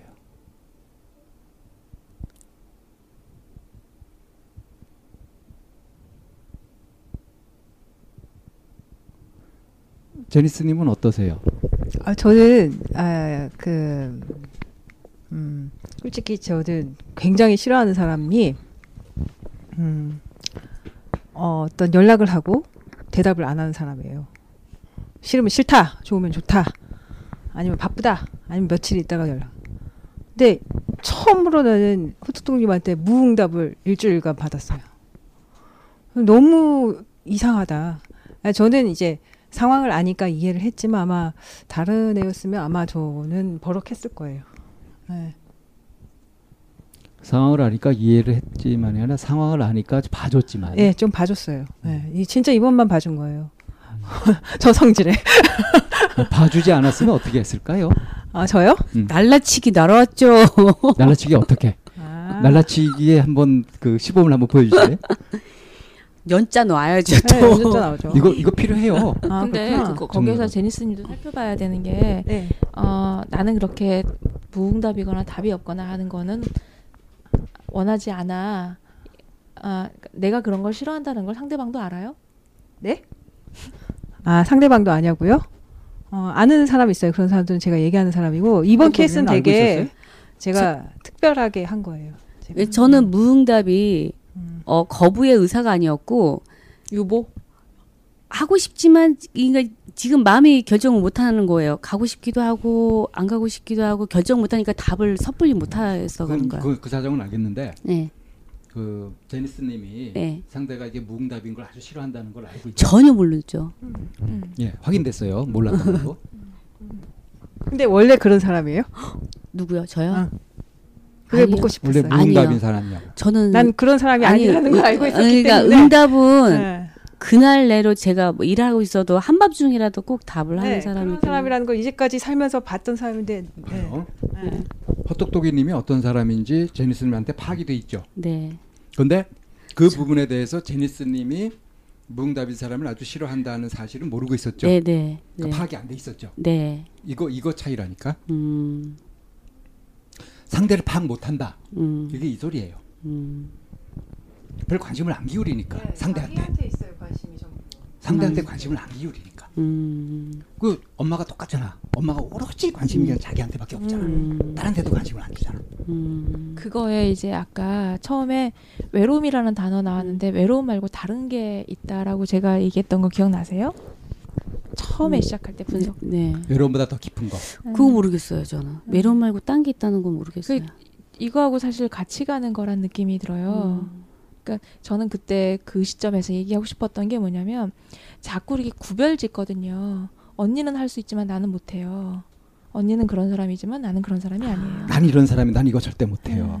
자기 자신한테 규정지어는 난 이런 사람이라는 거. 그걸 가지고 우리가 고집스럽다고 계속 얘기를 했는데도 뭘 가지고 고집스럽다고 얘기하는지 모르고 있고. 그래서 차라리 외로움이라고 하는 그 감정의 차원으로만 내려가서 내가 이 외로움에 대해서 깊게 느끼고 있고 그러고 보니 이 외로움은 함께라고 하는 거에 대한 나의 강한 욕구였다라고 하는 것만 차라리 집중을 하면은 좀 덜 헷갈려요. 그런데 그거하고 옆에 그 생각, 난 이런 사람이야 라고 하는 규정짓는 그 틀까지 함께 있으니까 이거는 어느 쪽으로 접근해야 될지 모르겠는 거죠. 이해됩니까? 그러니까 항상 저번에도 그렇고 난 그런 사람인 줄 아닌 줄 알았는데 항상 그런 사람이다라고 얘기해 주니까 항상 혼란스러운 거예요. 그러니까. 내가 어떤 나를 잘 모르구나. 난 이런 사람이고 어쩌고 저쩌고 하는 그 많은 생각들에서 벗어나기 위해서 문의 상태로 지내는 것이 필요했던 거예요. 네. 그럼 이제 내가 이런 사람이다 하는 생각에서 벗어나게 되면 문의 상태로 지낼 필요도 없어지는 거예요. 네. 이해하셨어요? 네. 어떤 생각을 할 때도 네. 자꾸 규정짓고 분류하고 이렇고 저렇고 이렇게 하는 것이 아니란 말이에요. 네. 아까 말 탈 때는 조금만 딴 생각해도 바로 낙마한다 그랬죠. 그것과 똑같아요. 그럼 뭘 해야 돼요? 지금 말 탈 때 초집중해야죠. 초집중해서 안 떨어지도록 해야죠. 네. 근데 말 타는 게 익숙해지면 어떻게 되나요? 말 타면서 막 활도 쏘고 막 주변 경치도 다 가능해지죠. 네. 이해하시겠어요? 문의 상태로 지내야 되는 것이 졸업될 때는 언제냐면 말 타는 것이 익숙해질 때인 것처럼. 근데 그것이 아직 익숙하지 않은 상태에서는 어정쩡해가지고 어느 하나밖에 못하는 거지. 지금 어떤 상태인 것 같아요? 아직도 문해요. 문해 상태로 왔죠. 근데 거기서 이제 벗어나야 되겠다는 생각이 좀 들잖아요. 네. 여기서 벗어나려면 아주 조심해야 될 게 과거로 돌아가지 않으려면 자꾸 규정 짓는 버릇. 다 이렇게 찍어놓는 버릇. 뭐다 하고 낙인 찍는 버릇. 그러니까 제가 그걸 안 한다고 생각했거든요. 그래서 나는 변화할 수 있고 늘 이런 사람 규정 안 짓는다고 생각했는데 내가 규정 짓고 있다. 수많은 규칙과 이렇게 틀을 만들어서 이런 사람이에요. 이렇게 하고 있다는 거는 내가 긴장하고 있다는 거예요. 그래서 어쩌면 옆에서 이제 제니스님이 오랜 시간을, 뭐 많은 시간을 함께 공유하진 않지만 오랜 시간을 지나오면서 어쩌면 제가 제니스님 자리에서 헛똑똑님을 봤더라면 긴장 좀 풀고 살았으면 좋겠다.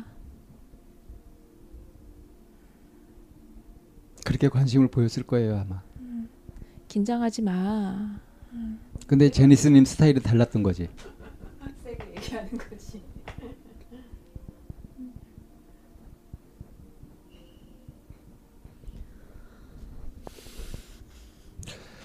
그런데 그 헛똑똑님이 지금 놓여져 있는 자기의 상황 있잖아요. 남편을 사별하고 그리고 내가 아이들 둘을 키우고 있는 이 상황이 사실은 얼마나 그 정말 그 벼랑 끝을 걸어가고 있는, 외주를 타고 있는 것 같은, 정말 초집중하지 않으면 이라고 하는 그 상황들이 감히 이해한다라는 말로 접근할 수 있을지 모르겠어요. 그런데 나는 약해 보이고 싶지도 않고, 그리고 뭔가 놓치고 살고 있다라는 얘기도 듣고 싶지 않고 하는 뭐 그런 여러 가지 상황을 사실은 주변에 가까이 있는 사람들이 더 많이 이렇게 함께 해주고 싶고 연대하고 싶고 좀 손 뻗어서 잡아달라고 했으면 좋겠고 기다리고 있을 것 같거든요. 근데 그렇게 하지 않은 걸 보면서 오히려 다른 사람들이 헛똑똑이님한테 그런 박탈감을 느낄 거란 생각은 안 드세요? 해요. 그런 얘기 들으니까. 해요라고 하니까 왜 이렇게 얄밉지 저 소리가? 그런 얘기 최근에 들었어요. 많이. 네. 근데 못하겠더라고요. 왜? 그러게요. 왜? 지는 것 같아. 아니요. 지는 게 아니라 그냥 누굴 이기고 싶은 마음은 전혀 없어요. 저는 누구보다 잘나고 싶은 마음도 없고 이기고 싶은 마음도 없는데 그냥 후져 보이고 싶지 않나? 예? 후져 보이고 싶지 않나? 원래 후지잖아요. 후졌는데 뭐 해도 얘기를 왜 못하지? 그러니까 보통 사람들이 이제 잘나 보이고 싶든가 뭐 남 이기고 싶든가 이제 그런 욕구들을 많이 갖고 있는데 저도 보기에 헛똑똑이님이 그런 욕구인 것 같진 않아요. 네. 응? 근데 이제 아주 어릴 때부터 스스로에게 쳐놓은 어떤 금제 같은 것이 자기를 봉인해 놓은 것이 있죠. 어렸을 때는 그랬던 거고 지금은 어떤 마음이 드냐면 지금까지 살아왔던 게 그러니까 억울해서라도 행복하고 싶어 이거 있잖아요. 나는 나 같은 사람이 행복해야지. 너무 이게 그걸 너무 욕구가 크니까 감추려는 건 아니에요. 말을 못하는 거고 나는 행복할 거야 행복할 거니까 자꾸 으쌰으쌰하고 긍정적이게 되는 거고 이렇게도 볼 수 있을까요?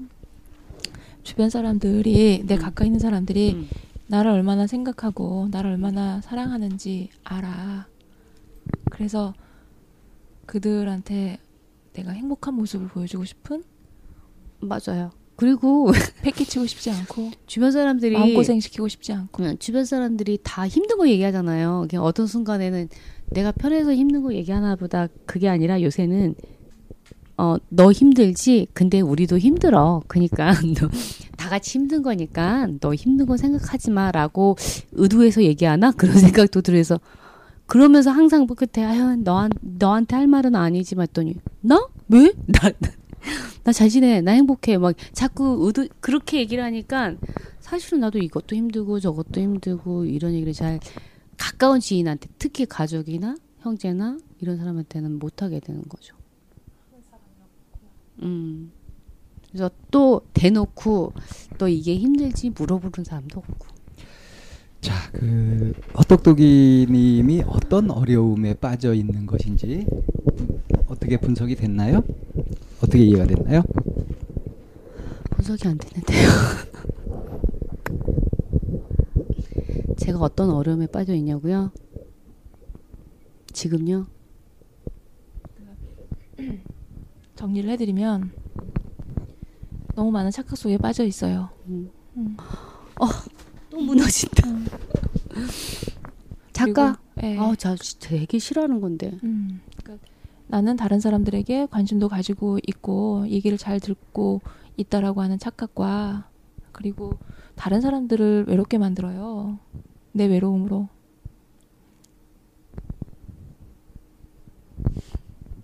내 외로움으로 다른 사람을 외롭게 만든다. 굉장히 이해하기 힘든 얘기인데. 제니스님 이해되세요? 약간 나 외로움을 보여주면서 말은 다르게 얘기하는 것 같아요. 기대지도 않고 외로움을 다 보여주면서 단서 다 주고는 나 안 외로워 이렇게. 기대지도 않고 외롭다 얘기하지도 않고 도와달라고도 안 하고. 네.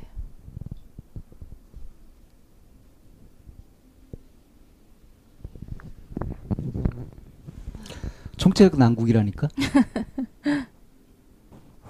자, 우리 기운을 좀 실어줍시다. 이거를 어떻게 그럼 네, 맞아요. 억지로 긍정하는 네. 게 아니라 어떻게 그럼 이걸 맞아요. 풀어가 네. 헤쳐나갈 수 있을 것인가 대안을 찾아봐야죠. 아, 방 선생님 제발 플리즈입니다. 지금 방송 끝자리 얘기죠. 대안으로 넘어가자는 얘기죠. 그러니까 제가 눈치를 빠르거든요. 분석을 더 갈까요? 대안을 충분히 합시다. 네, 잠시 쉬었다가 대안 편에서 뵙겠습니다.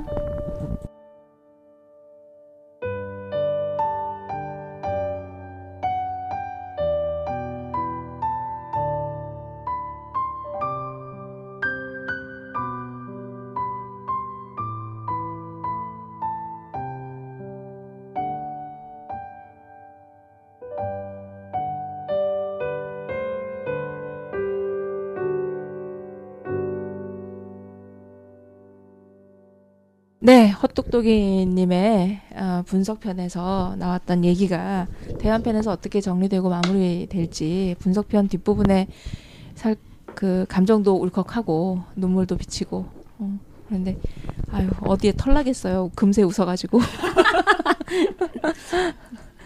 자, 오늘 이제 수술의 핵심 포인트가 이겁니다. 헛똑똑이에서 헛을 떼어버리는 수술이에요.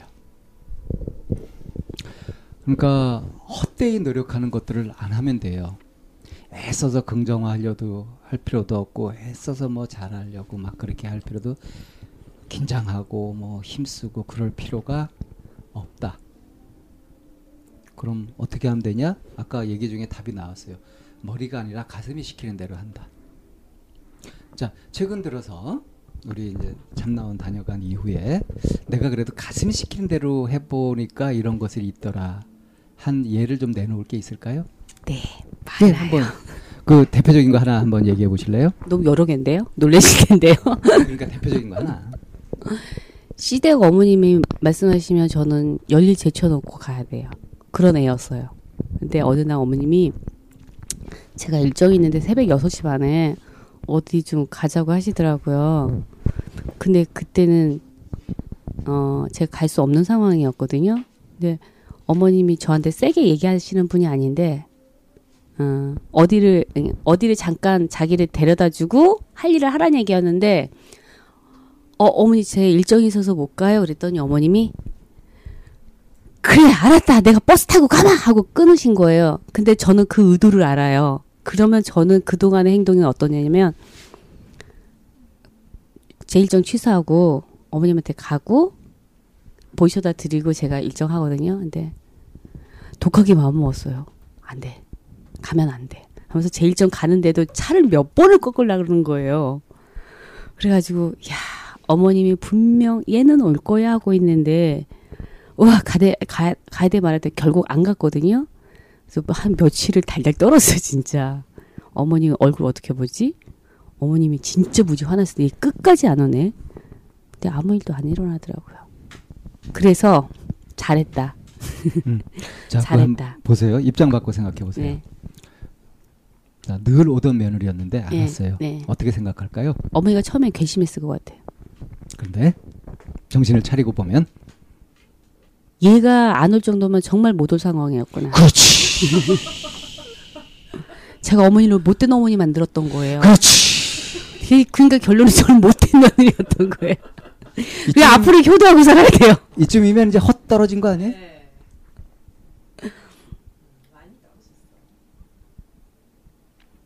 예, 탁 나오네. 견적 딱 나오잖아요. 네. 잘했죠. 뭘 그걸 확인할 필요 있어요 지금? 칭찬해 주셔야죠. 방쌤, 난 방쌤 칭찬 한번 듣고 싶어요. 잘했죠. 헛떡 떼주신다고 하잖아요. 아, 그거보다 그냥 참 잘했어요, 참 이뻐요 이렇게 얘기 한번 해주세요. 나 그 용기로 살아가는데 안 해주신다. 저 외면하시는 거 보세요. 저 절대로 한 번만 해주세요. 야, 이것도 원래 이런 건 있었던가요? 저요? 네. 엄청 애교 많아요. 그러니까 지금 이런 거 애교 많은데 있었던 거구나 이거는. 애교를 지금 부릴 데가 없어 애들한테. 난 이거는 지금 유머로 받아들였어요. 진심이 아니라. 저 진짜 애교 많고 진짜 그러고 지금 저한테 네. 뭐 해주세요 그런 말 듣고 싶어요 이게 진심이 아니라 유머로 들렸다고요. 저 진심인데요. 막 끌어오는데 끝까지 안 하셔서 지금 섭섭해지려고 했는데요. 거봐요. 방쌤도 저 100% 분석 못 하셨잖아요. 저를 다 파악하시려면 한 다섯 번은 더 보셔야 돼요. 이 싸해지는 느낌이 나. 아. 또 얘기해드려요? 방쌤이 덜미를 잡히신 거예요. 또 노력한 거 얘기해드려요? 아, 그 하나만 들어도 돼요. 아, 네. 아우 잘했다. 제가 진심으로 방쌤이 칭찬해 주시는 거를 듣고 싶은데 안 해주셔서 지금 서운하려 그래요 라고 하는 그 부분이 몇 퍼센트 진심이에요? 정말 100%예요. 100% 진심이에요? 네. 진짜인데? 근데 예전에 그런 말 못했었어요. 이런 말 하게 된 게 한 얼마 안 돼요. 나는 그래서 지금 이거 한 거 이 얘기 이렇게 했던 게 지금 얘기했던 거죠. 네. 예전엔 그렇게 못했는데 이렇게 하게 됐다 하는 이 부분 있잖아요. 네, 네. 이거는 굉장히 반가워요. 네. 근데 진심으로 그랬다 하는 이 부분이 네. 내가 팍 깨는 거예요. 네. 아 그렇구나. 아 그렇지. 하는 생각이 확 드는 거예요. 뭐가요? 저는 모르겠어요. 방 선생님 어떤 이렇게 약간 애교 섞어서 이렇게 듣고 싶었어요 할 때는 약간 왜 어린애들이 이렇게 얘기할 때 잘 안 들어줄까 봐 애교 부리는 거잖아요. 그러니까 굉장히 약한 마음을 좀 감추는. 아닌데 저는 정말 진심으로. 그러니까 그런 말을 할 때 그렇게 애교를 섞어서 얘기해야 하나? 아, 그냥 얘기는. 저는 애교 섞어서 해야 됩니다. 그러면 버전을 좀 달리해서 한번 해보실래요? 버전을 달리해서 정말 진지하게 한번 얘기해봐요. 선생님, 저 잘하지 않았어요? 잘한 것 같지 않아요? 어떤 부분이요? 제가 전에는 못 그랬는데 이렇게 깨치고 변화하잖아요. 어떻게 생각하세요? 저도 잘했다고 생각해요. 감사합니다. 근데 이것이 저한테 이렇게 잘했냐 확인하는 것보다는 네. 그걸 하면서 자신의 마음에 네. 완전히 충실해서 네. 마음이 시원하고 좋았으면 나 잘했다고 100% 네. 확신을 했으면 좋겠어요. 그게 정답인 것 같아요. 그때 아까 사례를 들어보면 제가 이게 내가 어머님한테 어떻게 하지 했는데 잘했어. 나 요번에 한번 변화는 잘해봤어 하면서도 요만큼은 아까 선생님 말이 정답인 게 잘했긴 했지만 어머님 되게 섭섭했겠다. 이건 조금 남아있었거든요. 근데 아까 선생님 말씀하신 것 때문에 끝까지 그래 난 잘한 거야 라고 앞으로는 확신 가지려고 노력할 것 같아요. 지금 아주 중요한 걸 말씀해 주셨어요. 근데 저는 이제 이 지점에서 네. 방쌤하고는 조금 다른 부분이 좀 있어요. 네. 그러니까 익숙하지 않은 모습으로 반응을 했죠. 네. 헛똑똑이님이 어머니한테. 네네. 그 예전에 며느리였다면 네네. 네 하고 득달같이 이제 갔었을 텐데 어머니 저 일정 있어요 하고 얘기를 했어요. 그리고 끝난 어머니의 말투에 그래 알았다라면서 약간의 노여움이 있단 말이에요. 네. 그리고 그 어머님의 그 노여움이 어떤 의도라는 것도 헛똑똑이님이 이제 너무 잘하죠. 파악하고 있단 말이에요. 근데 그거는 이제 분석편에서 나왔던 얘기가 뭐냐면 내가 상대방의 의도나 의중을 다 알고 있다고 착각하고 있는 부분이 있어요. 그거는 내가 이렇게 어머니가 그래 알았다고 소리 지르면서 노여워서 끄는 게 나를 조종하기 위한 어머니의 그런 의도였어. 라고 그거는 헛똑똑이님의 해석이에요. 그리고 방쌤은 이제 거기에서 그렇게 표현한 거 잘했다 해주실지 모르겠지만 나라면 사람이 살아가는 데 있어서는 질서라는 것도 있고 때로는 상대방의 내 감정이 위로받고 그런 부분에 대해서 오해나 이런 게 전달되지 않으려고 하는 것처럼 나도 사람 사이에서 지켜야 되는은 아니지만 좀 보기 좋은 자연스러운 것이 있죠. 어머니도 이미 예전에 헛똑똑이가 아니네라고 그런 서운한 마음이 있었을 텐데 그러면 그 일이 지난 이후에라도 어머니에게 전화해서 혹시 제가 그렇게 해서 어머니 서운하거나 노여우신가요? 이렇게 다시 며칠 지나서 얘기해요. 그때 제가 일정이 이렇게 돼서 못 간 거 죄송해요. 그때 힘드셨죠? 아니다, 괜찮다라고 말씀하셨었어요.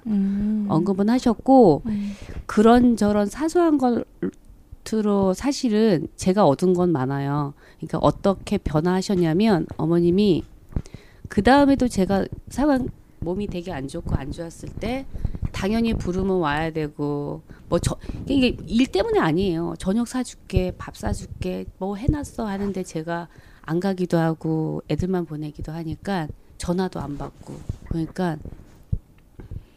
어머님이 저를 살펴보기 시작하더라고요. 그러니까 그 전까지 어머님은 저는 얘는 뭐든지 다 씩씩하게 헤쳐나가고 정말 아무 걱정이 없는 애라고 하셨었대요. 어머님 말씀이.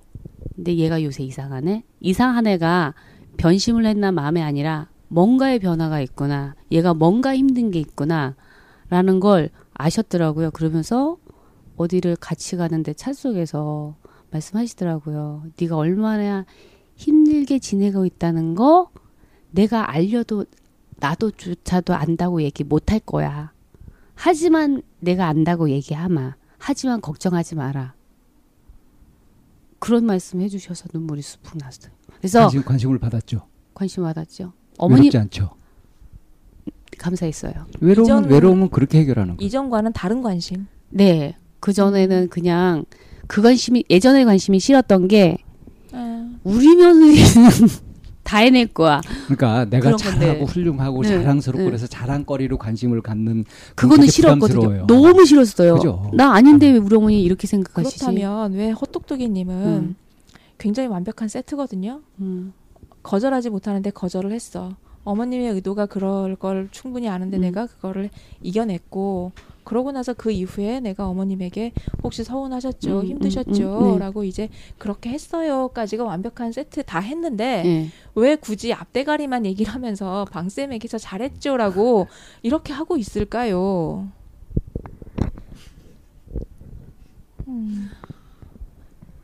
얘기할 타임이 없었나요? 아니요. 자기가 했던 경험을 전체적으로 통합을 아직 못하고 있는 거죠. 통합하면 야 이미 내가 다 해냈구나. 그렇게 하면서 자족감이 들면서 이제 진짜 내가 힘들지 않고 타인을 배려하고 뭐 이렇게 하는 것이 그것이 가능해질 텐데. 그러면 수면제 같은 거 필요 없고. 만약에 정말 이렇게 방쌤이 아 그래 잘했어요라고 하고 끝났더라면 그 이후에 얘기는 없는 거예요.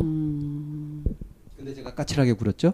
그 이후에 확인하고 다시 한번 이제 자기 마음을 헛똑똑이님이 표현하고 그리고 거기에서 시어머니의 더 큰 정말 진지한 관심을 받은 거잖아요. 네. 그런 선물이 어디 있어요? 맞아요. 그냥 앞대가리만 했으면 못된 시어머니였던 거야 그냥. 또 우리 시어머니 욕먹을 뻔했는데. 아닙니다. 아주 좋으신 분입니다. 그러니까 내가 굉장히 훌륭해지면 관계된 다른 사람들은 상대적으로 나쁘거나 못난 사람이 되어버리거든요. 네, 하고 받은, 맞아요. 그래서 그 이게 어쩌면 참나원 방송을 참가하고 난 그 후에 약간 후유증 같은 것일 거라는 게 너무 자기한테만 집중해버리고 있는 거예요. 그래서 그 부분을 가지고 나의 외로움으로 다른 사람을 외롭게 만든다. 그 부분에 대해서 약간 좀 보충 설명을 해주셔야 될 것 같아. 그러니까 이게 이렇게 거절을 하고 쳐내고 하는 이렇게 있어야지만 내가 내 외로움에 대해서 깊게 느낀다고 생각을 하고 내 외로움을 달래는 방법이라고 생각을 하고 계시는 것 같아요. 내 외로움에도 내 마음에 집중을 하다 보니 내 마음속에 외로움이 있더라. 이제 이렇게 생각을 하게 되는 부분이 있어서 그래서 이제 거절하기 시작한 거죠. 엄마의 전화도 안 받고 시어머니의 그런 요구에도 응하지 않고 그렇게 해서 엄마는 내 딸이 그게 원했던 원하지 않았던 항상 내 옆에 있었고 내가 부르면 왔고 시어머니도 마찬가지였는데 얘가 안 온단 말이에요. 그래서 시어머니도 그렇고 친정엄마도 그렇고 외로워지셨잖아요.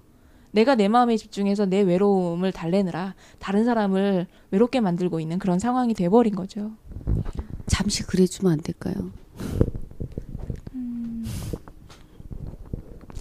글쎄요. 나는 이 잠시 그래주면 안 될까요? 이게 굉장히 반가워. 잠시 그래주면 안 될까요?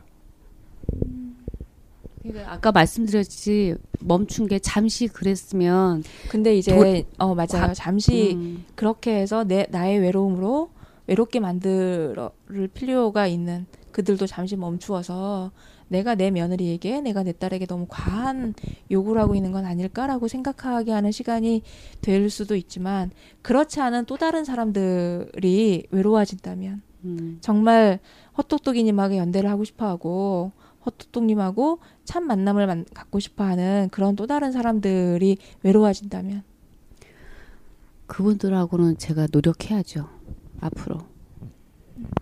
근데 자신이 있어요. 할 수 있을 것 같아요. 근거는요? 해봤잖아요. 어머님이랑도 해봐서 답을 찾고 있고 시어머님이랑 엄마한테는 답을 찾지 못했지만 그건 너무 오래된 거라 계속 답을 찾아가면 볼 수 있고 그 외의 지인들은 조금씩 연습했는데 되더라고요. 어머님 비슷한 케이스로. 예, 내가 그러니까 아주 작은 변화라도 이렇게 시도해가지고 바로바로 효과를 보는 경우가 있으나 엄마하고 관계나 아까 얘기했던 고등학교 때부터 친구인 그 끊어내려고 해도 못 끊는 이것에 대한 대안을 찾으려고 했던 게 지금 대안에 들어가서 목적이었죠. 그 이제 외로움으로 다른 사람을 외로워한다 이 말이 어쩌면 방쌤도 확 와닿지 않으신가 봐요. 그런가요? 아닌가요? 그 다음에 잠시 그러면 안 될까요? 근데 이제 또 다른 비유로 그러니까 나의 힘듦으로 다른 사람을 힘들게 할 수 있다라는 이제 이런 부분인데요. 내가 힘들어서 누가 힘들까요? 제가 이제 저희 둘 딸아이 학교에 고등학교를 다닐 때 이제 학부모 면담이 있어서 갔어요. 그런데 이제 그 시기에 저도 약간 이제 갱년기처럼 그런 게 갱년기였는지 아니면 성질이 못된 건지 그냥 아침에 그냥 감정이 푹 막 올라와서 학교 가는 아이에게만 이제 뭐 짜증을 부린다던가 막 그 모진 소리를 한다던가 이제 이러면서 이렇게 보냈는데 보내고 나서는 반성을 하는 거예요. 좀 참을 걸 이러면서 이제 아이에게 이제 문자를 막 보내서 뭐라고 변명을 했냐면 미안해 엄마가 요즘 갱년기라서 감정 조절이 잘 안 되나 봐 좀 이해해 줘 이렇게 이제 보냈던 거예요.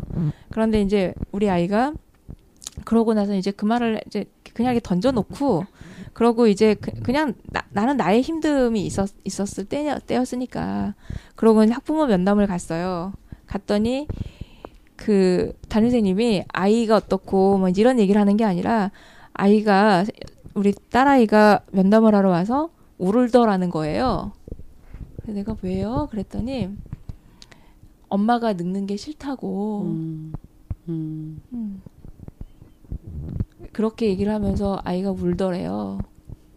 그래서 그 얘기를 듣고 와서 나는 그냥 내 감정풀이를 하느라 그게 엄마의 갱년기 때문이야. 그렇게 나의 힘듦을 그렇게 했던 것이 아이는 굉장히 그걸 깊게 받아들여서 그 자기의 힘듦으로 받아들이고 있는 모습을 보면서 아, 나의 힘듦이 또 다른 누군가에게도 똑같이 힘듦이 될 수 있구나 라고 생각을 했어요. 나와 가장 가까운 그게 가족일 수도 있고 나의 가장 친한 친구일 수도 있고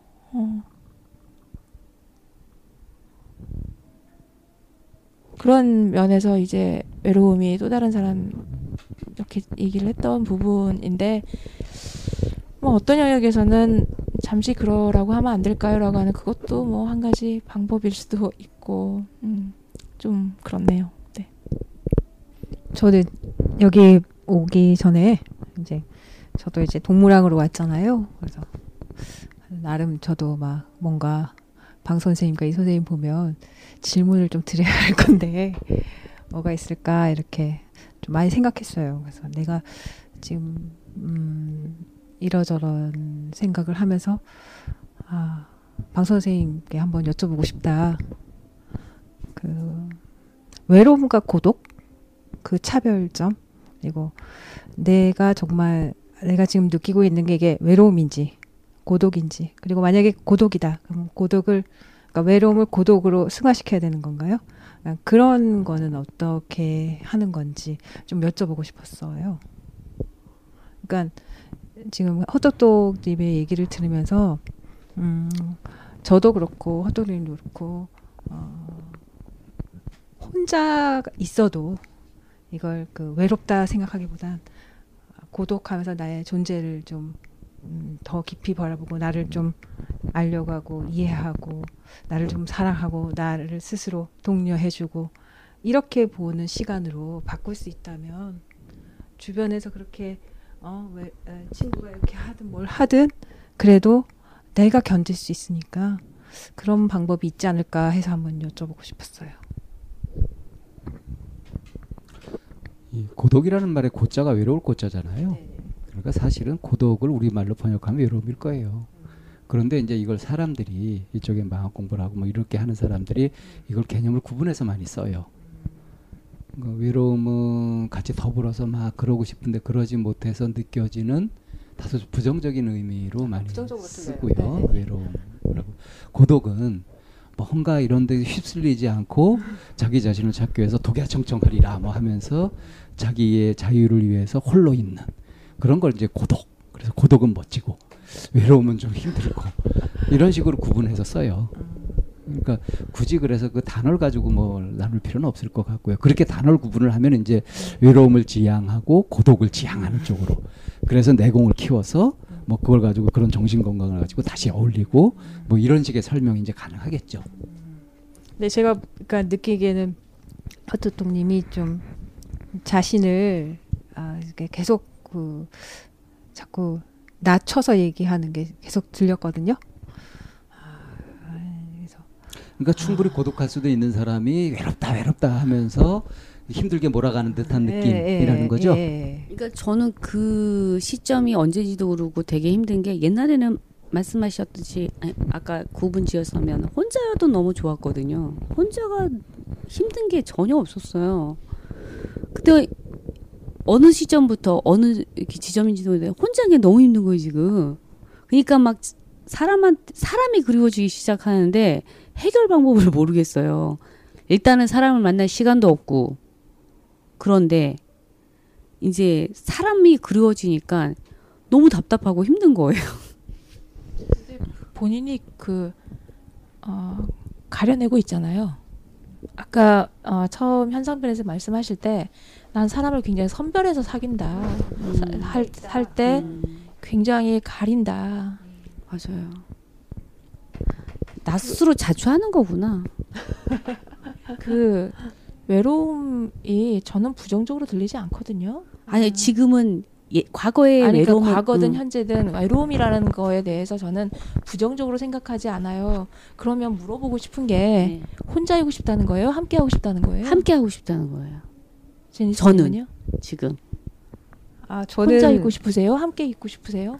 그러니까 함께 있을 땐 함께 있을 수 있고, 네. 혼자 있을 땐 혼자 있고 싶죠. 네. 네. 네. 근데 제가 그 말씀드리는 거는 헛똑똑님이 처음부터 외로움이란 얘기를 들었기 때문에 그 부분에 대해서 좀 더 많은 힘을 얻어서, 그러니까 두 선생님의 그런 부분에도 좀 조언을 해주실 수 있나 하고 여쭤본 거예요. 언니의 신혼 얘기를 들으면 제가 외로움에서 좀 감각적인 네 3년 지났습니다. 3년이어도 뜨거울 수 있는 이유를 알고 싶어요. 자, 지금 일상생활을 굉장히 어렵게 힘들게 하고 있는 사람이 말이에요. 네. 드라마를 보면서 그 드라마의 주인공과 감정이입을 하면서 외로움고 힘들고 한 걸 잊어요. 네. 네? 이건 효과가 있는 걸까요? 일시적인 효과. 일시적인 효과만 밖에 없는 걸까요? 몰라, 요새 드라마를 안 봐서 모르겠네. 저 책 읽으면 그러던데요. 사랑에 빠진 거 들으면 막 한동안 그거에 빠져가지고. 그러니까 내 얘기가 아닌데 책을 통해서거나 뭐 네네네. 드라마를 통해서 네네. 영화를 통해서나 네네. 그러면서 이제 잠시 자신의 처지를 착각하는 거죠. 네. 이것이 그냥 일시적인 효과만 있는 거다. 이건 너무 좀 비판적으로 보는 것 같고 그런 걸 통해서 내가 지금 내 처지나 내 상황을 볼 때 다른 시각을 갖게 되는 그런 계기가 되지도 않아요? 그게? 다른 쪽에서도 볼 수 있는. 아, 여기서 지금 방쌤 얘기에 이어서 계속 느꼈던 게 외로움이라는 단어가 동그리 헛똑똑이님이 계속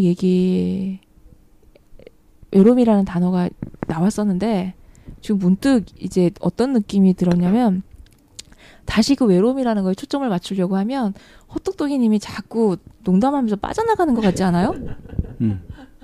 제가요? 제가 왜 빠져나가요? 제가지 요새 진짜? 자꾸 나한테 넘기잖아. 아 그래요? 왜 그러지? 이상한 애는 내가 얘 좀 이상한 애야. 지금도. 아 그래요? 진짜 외로워요. 지지하고 정색하고 얘기하는데 지금 이게 이제 갈팡질팡이에요. 아니에요, 외로워요. 누가 아니래요? 입에 단내 난다니까요. 말하고 싶다니까요. 학생들 말고 제가 일하는 학생들 말고 학부모 말고 인간 대 인간 그냥. 자, 다시 한번 종합해서 얘기를 해드리고 싶은 게 뭐냐면 헛똑똑이님의 지금 이제 문제가 내가 상담하고 있는 사람에 대해서 있는 그대로 보질 못하고 있다. 잘 파악을 못하고 있다. 그래서 진짜 관심을 거기 두지 못하고 있는 거다. 자기 문제 급급해서. 이건 굉장히 이제 일반적인 예예요. 일반적인 이야기예요. 이건 보통 사람들이 대부분 그러고 있으니까. 근데 이제 그거를 구체적으로 이제 친정 엄마하고 관계에서 적용해 보면 지금의 상태를 바라볼 때 내가 이거 불효하고 있는 거 아니야? 하고 꺼림칙한 부분 있잖아요. 이 꺼림칙한 부분에 충분히 보완이 되고도 넘칠 만큼의 긍정적인 관점. 얼마든지 생각할 수 있거든요. 저는 그래요. 한 사람이 계속 뭐 자기 성질이 어쨌든 간에 어렸을 때부터 형성된 성격을 가지고 계속 그렇게 살아가지고 자식한테도 엄마 노릇 충분히 못하고 주변 사람들한테 계속 의존하고 주변 사람들의 기를 빨아먹고 피를 빨아먹고 이렇게 쭉 의존적으로 살면 그 사람의 인생이 이거 저 전체적으로 결산해보면 얼마나 비참합니까? 아주 비루한 인생 아니에요. 그럼 이런 인생은 빨리 멈추고 좀 이렇게 전환될 수 있도록 계기가 있어야 되지 않겠어요? 보통 그런 계기는 이제 자식한테 냉대받는다든가 뭐 자기 한 대로 당한다든가 해가지고 절절히 느끼게 마련인데 만약에 그렇지 아니하고 아주 효성스러운 자식을 둬가지고 그걸 모르고 계속 그렇게 하다가 이제 무난하게 죽는다. 그럼 그건 그 사람한테 계속 불행한 일이고 그런 면에서 살펴보면 지금과 같은 과정을 거치면서 어머니가 헛똑똑이님한테 대하는 태도가 달라지는 것이 헛똑똑이님한테도 물론 좋겠지만 무엇보다도 친정엄마 당신에게 아주 좋은 선물이 아닐까요? 네, 맞아요. 그러니까 엄마가 좀 자신을 돌아보고 좀 사태의 심각성을 깨닫고 그래가지고 뭔가 이렇게 자기 책임을 져갈 줄 아는 아주 사소한 것이라도 작은 것이라도 그렇게 해가는 것을 할 수 있는 계기를 만들어 드리는 것이 오히려 엄마를 위해서 필요한 것이 아니냐 하는 판단도 할 수 있잖아요. 맞아요. 지금 그 얘기 듣는 순간 아까 이 선생님 말씀하신 것처럼 제가 어떤 규정을 짓고 있구나, 결론부터 냈고 있구나라는 게 확 와닿듯이 우리 엄마는 그렇게 하실 분이 아니란 말이에요. 이 생각이 들으면서 내가 결론부터 내고 규정하고 있구나라는 생각이 들어요. 우리 엄마는 절대로 그럴 수 없는 사람이야. 엄마가 말도 안 돼. 이런 생각하면서 내가 규정 짓고 있구나. 이러면 안 되는데. 생각이 들어요. 생전 처음 듣는 말을 얼마 전에 엄마한테 들었죠? 네. 앞으로도 생전 처음 듣는 말을 많이 들을 수 있도록. 그렇게 그거를 이제 내 마음이 외롭거나 내 마음이 어때서가 아니라 진짜 엄마를 위해서 그렇게 하면 되잖아요. 네. 그리고 이제 친구하고 관계도 마찬가지죠. 내가 생전 처음으로 이제 친구한테 얘기를 해봤더니 얘도 좀 달라지더라 그랬죠. 네네. 그거 봐요. 20년 동안 이렇게 되어서 얘는 이런 애야라고 갖고 있었던 거지. 내가 그렇게 대응하니까 그랬던 거지. 맞아요. 대응을 달리하니까 달라지잖아. 맞아요. 그러니까 내가 얼마나 아주 고약한 착각을 하고 있었던 거예요. 내가 못된 애였네요. 맞아요. 못된 게 아니라 헛똑똑이였지. 못됐네. 모지른 거지 좀 모자란 거지. 모질라요. 지금 그냥 저 모지른 애여도 딱 와닿네요. 이제 좀 헛이 좀 떨어질까? 이제? 좀 딸랑딸랑 붙어있긴 해요. 더 깨우쳐오긴 해야 돼요. 자, 그러니까 이제 포인트가 뭐냐면 고정관념을 갖지 않는다. 여태까지 그래왔다고 하더라도 미리 결론내지 않고 저런 사람하고 찍어놓고 뭐 그런 것들을 그걸 이제 마음 비운다 그래요. 네. 응? 방 선생님이 무서운 선생님이다. 이런 고정관념에서 벗어나라 이거죠. 그것에서 벗어나야 뭐가 이제 제대로 보이죠. 그러니까 방쌤의 웃음이 보이네요. 미소가 보이고. 그리고 저도 해주고 싶은 말이 헛똑똑님이 지금 저는 이렇게 오랜 시간 같이 하려고 이렇게 좀 거리를 두고 봤지만 또 저도 이제 사회생활을 오래 했고 사람들을 좀 많이 봤던 사람이라서 해줄 수 있는 말은 헛똑똑님이 굉장히 내재된 에너지도 좋고 그리고 지금 말로 꺼내지 못한 좋은 게 많은 사람이에요. 정말 좋은 게 많은 사람인데, 그걸 알겠어요. 그걸 제대로 가다듬어 준 사람이 없었죠. 예. 그래서 지금 저는 믿는 게, 믿으면서 느끼는 게, 이 친구가 정말 남 좋은 말만 해주다 보니까 자기가 들어야 할, 사람 가끔 인정받아야 되거든요. 그런 사람들한테 듣는 걸 잘 못하지 않았을까. 그래서 칭찬하면 막 간지러워. 아니 칭찬도 듣고 싶은 사람한테 들어야지. 방송인한테 듣고 싶으니까. 요번에 이제 후기 올라오는 거 보고 칭찬해 주세요. 근데 저는 내가 아까 되게 예쁘다 그러지 않았어요? 네, 예쁘게 살았다고? 그 소리는 안 들렸나 봐요? 봐봐. 나 칭찬한 소리는 이렇게 까먹고 안 들리나 봐요. 이것도 병인가 보다. 어떤 얘기를 들었을 때 칭찬이라고 생각이 돼요? 넌 잘하고 있어. 넌 멋져. 이렇게 하면 막 근질근질하고요. 너 왜 그래? 이렇게 해서 그 소리를 더 못하게 딴소리로 확 화제를 전환해버려. 쟤 왜 저래? 이게 그러니까 나한테 뭘 말해 이게 아니라 그냥 닭살 돋아요. 나는 상대방한테 그 얘기를 너무 잘해주면서, 그러니까 오히려 그 사람들이 쟤는 참 립 서비스를 잘해. 이 얘기 들으니까 되게 발끈했거든요. 내가 왜 립 서비스라고 생각해? 진심으로 칭찬하는 건데 이랬으면서 누가 나를 이렇게 칭찬하려면 그만해 여기 확 화제를 전환해.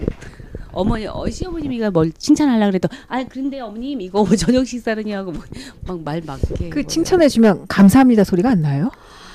그것도 입장 바꿔서 생각해보면요. 이제는 해요. 이제 어머니 감사합니다 이렇게 해요. 그 감사합니다는 사실 중급 정도고요. 상급은 그게 아니야. 칭찬을 해주는 사람이 진심으로 칭찬을 해줄 때 그 사람이 칭찬을 할 때 기분이 어떨까요? 직장 하는 사람이. 그분도 좋겠죠.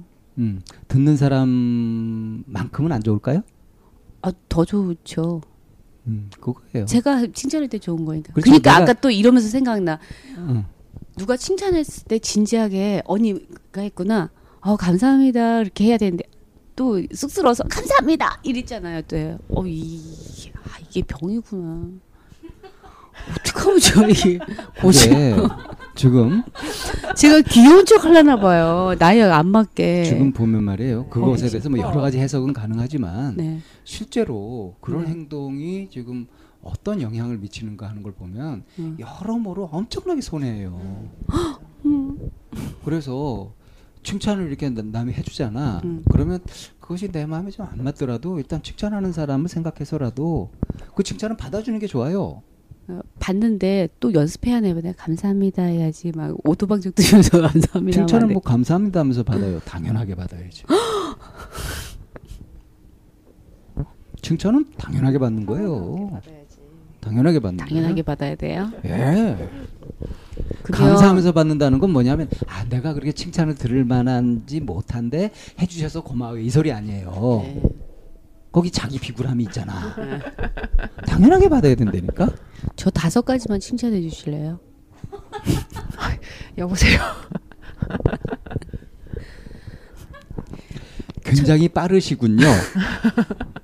굉장히 착하시군요. 굉장히 열심이시군요. 굉장히 성실하고 진지하게 사시는군요. 말귀를 잘 알아들으시는군요. 근데 왜 이렇게 진심으로 안 나타나지? 너무 눈 동그랗게 해서 얘기하니까 점점 무서워져요. 칭찬이. 감사합니다. 이 포인트가 이 칭찬을 들을 때도 반대로 비난을 들을 때도 그것에 내가 흔들리는 것이 아니라 칭찬하는 사람을 보고 비난하는 사람을 보면 비난하는 사람을 위로할 수도 있고요. 칭찬하는 사람을 반가워하면서 기뻐할 수도 있어요. 이게 최상급이에요. 걸리지 않는 거예요. 네, 칭찬이나 비난에 걸리지 않는 거. 걸리지 않는 거. 무시한다는 소리가 아니라. 네. 무슨 말씀인지 알아요. 이 사람이 나한테 막 욕을 막 하는데 거기다 대고서 굉장히 속상하셨어요. 무슨 안 좋은 일이 있으신가 봐요. 이렇게 할 수도 있단 말이에요. 내가 당신한테 자식이 오죽 그랬으면 나한테 이렇게까지 하겠냐고 그럴 심정을 이해해 주는 거지. 네. 얼마나 멋져요, 그죠? 네. 이거는 모두에게 맞춰주면서 잘해줘야지 이렇게 하는 거하고 완전 달라요. 네. 또 이렇게 뭐 약을 먹거나 뭐 그렇게 해야 잠들 수 있고 그럴까 어떨까? 약의 나쁜 점은 제가 너무 잘 알아요. 그래서 알았는데 조금. 그러니까 이제 자기를 인정해 주잖아요. 네. 자기를 인정해 주는 만큼 나한테 대하는 다른 사람들의 것도 그대로 인정해 줄 수 있단 말이에요. 네. 복잡하게 생각하는 것이 아니라 네. 아주 그냥 뭐 다른 판단 같은 거 안 하고 그냥 느낌으로 네. 딱 받고 의아한 건 의아하다고 얘기하고 네. 받아들여지는 건 받아들여진다고 얘기하고 아닌 건 아니라고 얘기하고 네. 아주 단순하잖아요. 문해아처럼. 그죠? 근데 이것이 동시에 이렇게 해가면서 그 상대를 살필 줄 알고 더 나아가서 보살필 줄 알게 되면은 네. 그러면 이제 뭐 외로움의 문제라든가 뭐 고민의 문제 이런 것들은 없어지거든요. 그리고 사실은 그런 걸 비슷하게는 해왔으나 그 기본 마음가짐이 여태까지 이런 수많은 고정관념 속에서 생각 속에서 했기 때문에 이런 부작용이 있었던 네. 거거든요. 그러니까 크게 바꿀 게 없죠. 사실은. 마음가짐만 그러니까 바꾸면 되는 거죠. 지난번에는 제가 깨달은 게 엄마랑 똑같구나. 그래서 초점만 다르고 그래서 그 차이점이랑 그래서 되게 나를 돌아보는 거 자꾸 다른 사람 눈치 안 보고 이런 걸 노력했으면 오늘 딱 느낀 건 내가 정말 어떤 그걸 다 결론 내고 미리 결단 내고 이게 딱 해서 내가 모든 걸 다 해서 행동도 안 하면서 다 정해놓고는 내 마음을 다 하고 마음 생각 다 쓰고 있구나. 아닌 걸 확인. 이게 내가 표현했을 때 아닌 걸 확인되었잖아요. 앞으로 그거 하지 말아야지. 그거는 확실히 배우고 와서 그거는 가서 연습하면 두 가지 연습 다 하면 저 너무 멋있는 애가 될 것 같은데요. 참 잘 잡는 애가 될 거야. 요번에 애 때문에 병원 갔다가 갑자기 두통이 생긴 거예요. 웃자고 얘기하지. 두통이 생겨가지고 약사한테 너무 아픈데 두통약 좀 주실래 했더니 좀 처음 보는 약사인데 안경 좀 벗고 이렇게 눈을 까보래요. 이렇게요? 했더니 뭐 보더니 요새 잠을 못 주무시나요? 했더니 예, 요새 좀 잠을 못 자는데요. 했더니 수면제를 드시나요? 네, 수면제 먹고 한 3시간 먹으면 일어나는데 했더니 무슨 말 하다가 그러면 뭐 두통약 주게 이 약이 맞습니다 했더니 이상하잖아요. 근데 왜 물어보고 왜 그 두통약을 주세요? 했더니 양기가 넘쳐서 그럽니다. 그런 거예요. 아니 양기가 뭔가요? 그랬더니 뭐뭐뭐뭐 하길래 제가 양기라고 생각하는 양기를 말씀드려도 될까? 했더니 의사 선생님 얘기해보래요. 우라병인가요? 내가 그랬어요. 화기가 막 올라서 양기가 막 몸이 끓는 게 양기인가요? 했더니 그럴 수도 있습니다. 그래서 그냥 그 양기라는 단어가 너무 웃겨가지고 계속 웃었어요. 그래서 친구들한테 아무 얘기도 안 하고 내가 양기가 끓는데 했더니 다 웃던데요. 양기가 뭐예요? 태양의 기운이요. 그 끓어오르는 거네요. 확산하는 기운, 끓어오르는 기운. 능동적이고 적극적이고. 근데 그게 왜 양기가 넘치면 활동적이어야지 두통이 생겨요. 그걸 분출하지 못해서? 너무 열을 많이 받으면 고장이 나죠? 열 받을 일이 없었는데. 아니 활동적이면 열 받지 당연하지. 안 고장나냐. 맞아. 자, 대안 뭐죠? 대안? 네. 대안 잘 살아보세요. 좀 전에 고정관념에서 말씀하셨어요. 예. 고정관념에서 벗어나지 않고 정하지 않은 거. 이 동무랑 보통 두 분한테 이제 같이 얘기해야 되는데 이번에는 주로 헛똑똑님 얘기가 되면서 제니스님 얘기는 거의 이제 나오질 않고. 그래서 아까부터 계속 저는 계속 언니 얘기 듣고 싶어서 언제쯤 화제를 돌려서 언니 얘기를 할까. 아니, 원래 이윤정 선생님도 부를 때 헛똑똑님만 부르고 싶었는데 저를 그냥 껴 맞춘 거예요. 아니에요. 난 딱 그걸 알아. 자, 그 진위 여부는 좀 이따 확인해 보도록 하고. 저는 올라올 때 마음 먹은 게 나 오늘은 문외한이고 아무 거 없어서 언니의 그 신혼 얘기를 뒤집다 듣고 동상이 모이구만. 네. 자, 그러면 이렇게 합시다. 저기 우리 그 동무랑 시간은 네. 거의 이제 돼가지고 네. 마무리를 해야 될 것 같아요. 그래서 요건 요 지점에서 하도록 하고 네. 뭐 그게 정 그러면 네. 번외 방송으로 특집 방송으로 언니 얘기를 들어야 돼요. 제니스의 신혼일기 뭐 이렇게 해서. 아니 언제 얘기를 해야 된다니까요. 아니 그거까지 일단 접어두고 잠시. 그 오늘 오셔서 동무랑 하시면서 어떠셨는지 소감 정리하고 마무리를 할게요. 아, 저는 너무 반갑게 이곳을 왔고요. 아, 근데 두 분이 저를 보고 얼굴이 기억이 안 난다고 얘기하셔서. 아니, 저는 아니에요. 두 분, 네, 갑자기 너무 예, 분명히 기억합니다. 예. 아무튼 저는 처음부터 여기 오늘 목적이 이제 헛똑똑님의 그 지점, 그 문자를 받고 이제 대답을 못하고 약에 그렇게 힘들어하는 그거를 제가 정말 두 선생님께 좀 말해서 이 친구를 좀 처방해 주셨으면 하는 마음에 왔어요. 그래서 이야기를 듣는데 다행히도 헛똑똑님도 이제 잘 그 부분을 끝까지 내려놓는, 그러니까 뭐 가식 없이 잘 온 것 같아요. 그리고 좀 얻어가는 것도 같고. 그리고 제가 생각할 때는 마음 공부가 짧은 시간에 된다고 생각은 안 해요. 그래서 헛똑똑님께 이제 얘기하는 거는 나중에 좀 기회 되면 집단 상담도 좀 하고 그랬으면 좋겠다는 생각을 해요. 아끼는 마음으로. 예, 아무튼 너무 즐거웠습니다. 저는 정말 살면서 인복 진짜 많다고 생각하거든요. 정말 어쩜 이렇게 좋은 사람들만 만나는지 모르겠어요. 눈물 날라 그러니까. 제일 좋은 게 인복이야. 이 언니야 좀 센 언니였거든요. 센 언니인데 저를 이뻐하는 줄 몰랐어요. 근데 사랑 찾아서 떠날 때 저를 이뻐하는 줄 알았어요. 그거는 변해방송할 때 말씀해드리고.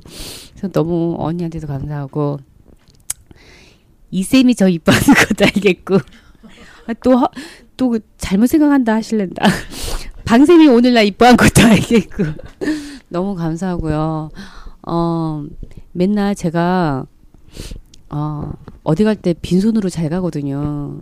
전번에 와도 빈 그릇을 들고 왔다가 꽉꽉 채운 느낌이었는데 그때는 그 안에 뭐 같은지도 모르게 채워갔다는 느낌만 했으면 이번엔 진짜 정말 말씀드렸잖아요. 문외로 살고 있어서 할 말도 없었고 그냥 오늘은 정말 언니한테 초점을 맞춰서 재밌는 방송 했으면 좋겠다. 신나게 와야지. 그리고 정말 빈 그릇 잘 닦고 왔어요. 언니 행복한 거 다 막 가서 막 꽃 가득 닦고 가려고.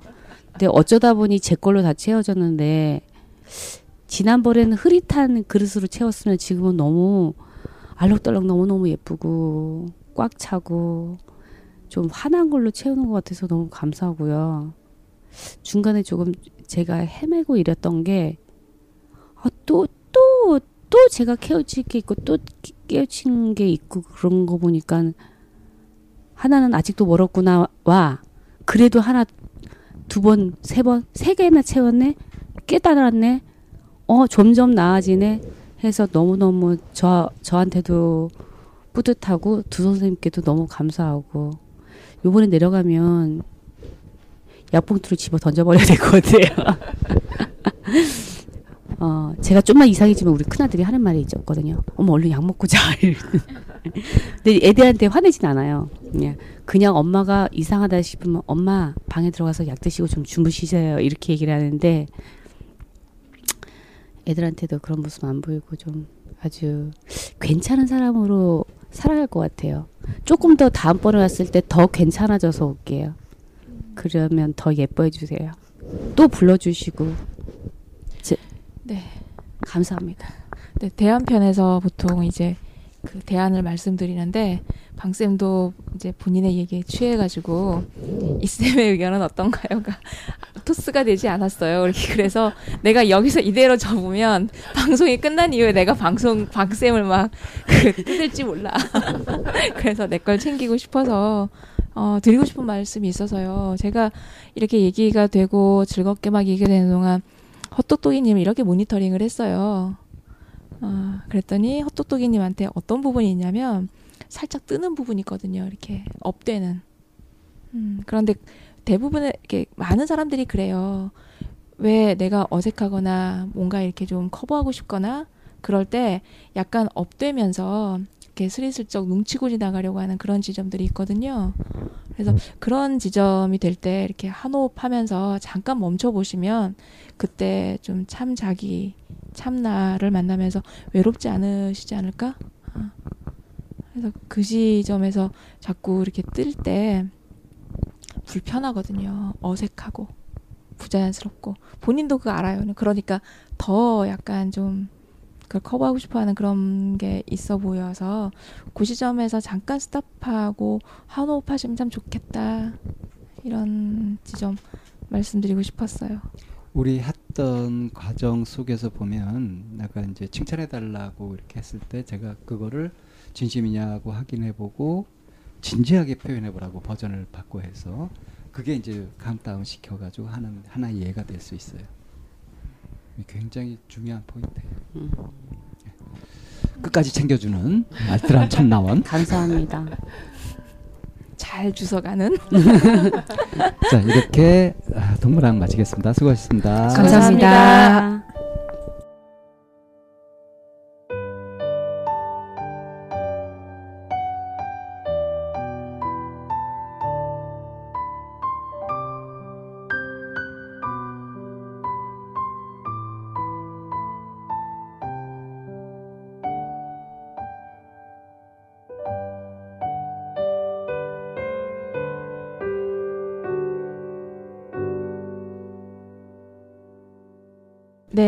상담 마치고 상담 후 재해석하는데요.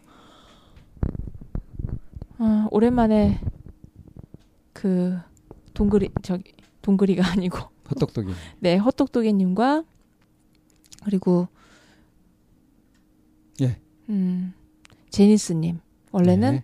댓글란에서는 김동그리님이죠. 김동그리로 활동하셨었던 거죠. 예. 네, 그래서 오늘 이제 두 분이 오셨었는데 두 분이 그렇게 시누이 올케죠. 네, 그런 셈이죠. 사촌이지만. 네, 네. 그건 전 이번에 알았어요. 네, 저는 이제 지난번에 통화하면서 이제 듣기는 했었죠. 예.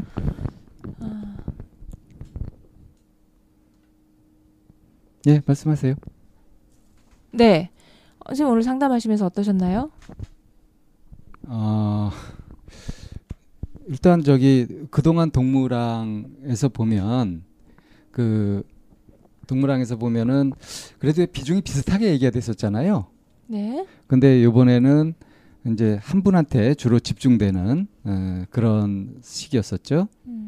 네. 제니스님이 정말 헛똑똑이님을 너무 사랑하사. 그래서 위하시느라고. 아, 네. 양보를 하신 거죠? 네, 제가 지금 버벅거리는 게 기계상에 아무런 문제가 없나 좀 걱정이 돼서. 근데 집중이 좀 잘 안 되려고 그래요, 선생님. 저도 마찬가지입니다. 지금 이게 어떻게 된 것인지. 이거 가고 있는데 이게 지금 기계 조작 미숙으로 해서 약간 고생을 좀 했네요. 예, 계속 얘기해도 될 것 같습니다. 네. 오늘 상담하시면서 어떠셨나요? 무슨 얘기를 좀 해보면 좋을까요? 우선 그 헛똑똑님한테 이제 우리가 집중이 됐었잖아요. 네. 그래서 우선 집중됐던 내용을 가지고서 얘기를 하면 될 것 같아요. 네. 저는 헛똑똑님이 굉장히 얘기도 빨리 알아듣고 이해도도 빠르고 해가지고 네. 그래서 굉장히 편하게 얘기를 했던 편이거든요. 네, 그런 면이 좀 있으시긴 하죠. 예. 자꾸 신경이 쓰여가지고. 지금 이제 이 기계판이 멈췄다 갔다 이렇게 하는데 이게 네. 시간이 오래되다 보니까 네. 이런 현상이 나타나는 것 같아요. 그냥 무시하고 쭉 가도 될 것 같아요. 정상적으로 되고 있는 것 같으니까. 이게 상담을 할 때도 마찬가지잖아요. 뭔가 좀 이상하다 싶으면 그것이 신경이 쓰여가지고 진행되던 이야기에 집중을 못하게 되죠. 네, 그렇죠. 오늘 이야기를 하면서 저는 사실 약간 욕심이 있었던 게 제니스님 이야기도 네. 좀 이렇게 같이 좀 하고 싶었던 마음이 좀 있었거든요. 근데 그 부분에서 약간 좀 신경을 좀 뺏긴 것 같긴 해요. 그 무슨 의미인가요? 그러니까 헛똑똑이님이 그냥 헛똑똑이님만 가지고서 얘기를 한다고 한다면 대상으로 한다 그러면 완전히 집중할 수 있는 에너지를 100이라고 한다면 두 분이 같이 있는 상태에서 주로 헛똑똑이님 얘기가 되다 보니까 신경을 아무래도 8:2나 7:3 정도로 그렇게 이제 쓰게 되었다는 거죠. 네. 이거 신경 안 쓰시고 그냥 얘기하셔도 된다니까 너무 자꾸 신경 쓰시네. 이런 것처럼요. 지금 다른 것에 신경이 쓰이니까 지금 하고 있는 얘기에 온전하게 집중 못하는 현상이 좀 있었던 거죠. 네. 방송을 날리고 싶지 않으니까요. 했던 거를 다시 그 순간에 그 리얼한 거를 살리지 못하게 될까 봐 이제 그게 걱정이 돼서 이제 자꾸 신경을 이제 쓰게 되는 거거든요. 네, 오늘 만약에 그냥 일반적인 또 다른 관계라고 했다면 제니스님이 내 얘기를 하나도 하지 못한 것에 대한 아쉬움이나 이게 남을 텐데 제니스님도 처음부터 헛똑똑이님의 얘기를 좀 듣고 싶다, 궁금하다, 걱정이 된다라고 했기 때문에 제니스님이 거의 헛똑똑이님을 배려하신 거라고 생각해요. 그래서 자신의 욕구를 억누른 것이 아니라 네. 그거 자체가 욕구였던 거죠. 네. 헛똑똑이님이 자기 얘기를 충분히 하고 또 필요한 도움을 받아가는 거. 네. 그래서 그것에 대한 만족도 표현하셨고요. 네. 자, 그러면 이제 얘기로 좀 들어가 볼까요? 네. 나눴던 내용으로 들어가 보면은 오늘 그 상담의 주제는 뭘로 잡을 수 있을까요?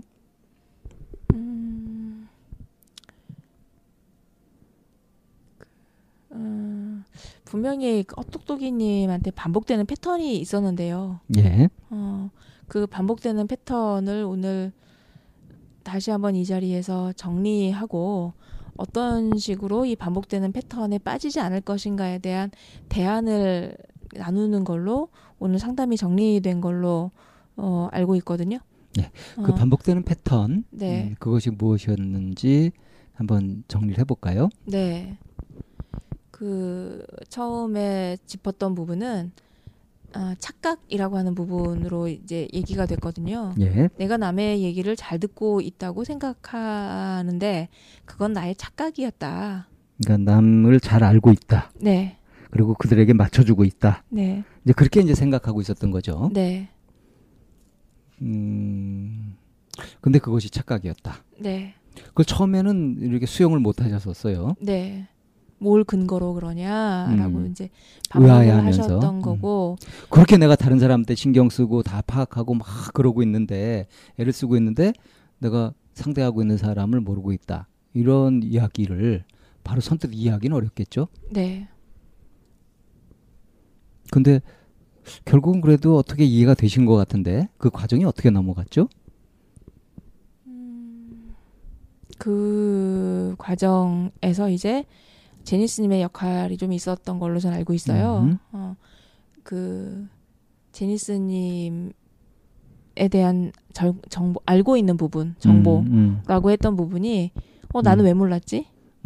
라고 하면서 이제 그 부분에서 포인트를 잡아서 이제 얘기가 된 부분이 확 드러났다라고 그러니까 좀 생각이 되는데요. 제니스님이 이제 나는 뭐 연락을 하고 나서 응답이 없는 사람을 참 싫어한다. 네. 그런 얘기를 했었죠. 네. 그거를 소재로 해가지고 그거 알고 있었냐. 네. 이런 식으로 확인을 하면서 이제 작업해 들어갔죠. 네네. 그래서 내가 실제로 이제 알고 있다고 생각하는 부분하고 실제로 알고 있는 거 객관적인 현실 이것은 네. 참 많이 다르죠. 네. 보통. 그래서 결국은 이제 알게 된 것이 가장 깊게 알게 된 것이 내가 고정관념에 빠져 있었구나 하는 부분을 헛똑똑이님이 통찰할 수 있었어요. 네. 그 부분을 접근한 것도 그 내가 그러니까 이런 규정 짓는 거. 네, 규정 짓는 거. 난 이런 사람이다. 난 이런 사람이라서 안 된다. 상대방은 이런 사람이다라고 계속 규정 지워서 틀지워서 보는 거. 언니는 센 언니라서 그걸 하는데 난 죽어도 못한다. 네. 뭐 이런 식으로 네네. 나온 것이 많았죠. 네. 그래서 끊지 못하는 거. 예. 딱 끊어버리지는 일단 독하게 마음먹고 끊었다가 상대가 이렇게 나오니까 미안하다고 이렇게 나오니까 그냥 허물어져 버리는 거. 그래서 그거를 이제 헛똑똑이님은 내가 외로워서 그런 것 같다. 그렇게 해석을 했었죠. 라고 외로움에 대한 얘기를 중간중간 이제 자꾸 그쪽으로 귀결시키는 얘기가 나왔었고. 처음 얘기할 때 이제 외로움이라는 단어가 나온 이후로 계속 글로 갔었어요. 네. 그런 얘기가 계속 나왔었는데 그렇다고 막상 또 외로움에 대한 얘기를 하려고 하면 자꾸 희석시켜버리고 약간 그 눈치고 넘어가고 이런 부분도 좀 있는데 그 부분은 어떻게 생각하시나요? 그러니까 어렸을 때부터도 이제 혼자서 뭐 알아서 다 해결해야 됐고 소녀 가정처럼 그렇게 살아야 됐고 하는 순간에 외로움이라는 걸 안 느꼈단 말이에요. 근데 이제 뭐 힘들어지고 막 이러면서 이제 외로움인가 이러다 보니까 이게 교착 상태라 그럴까요? 인정하기도 그렇고 부정하기도 그렇고 애매한 상태가 되어버린 거죠. 네. 외로움을 그대로 인정해버리면 또는 완전히 부정해버리면 그 어떤 결론이 나는 것이 아니라 그거 자체가 굉장히 혼돈스러운 거죠.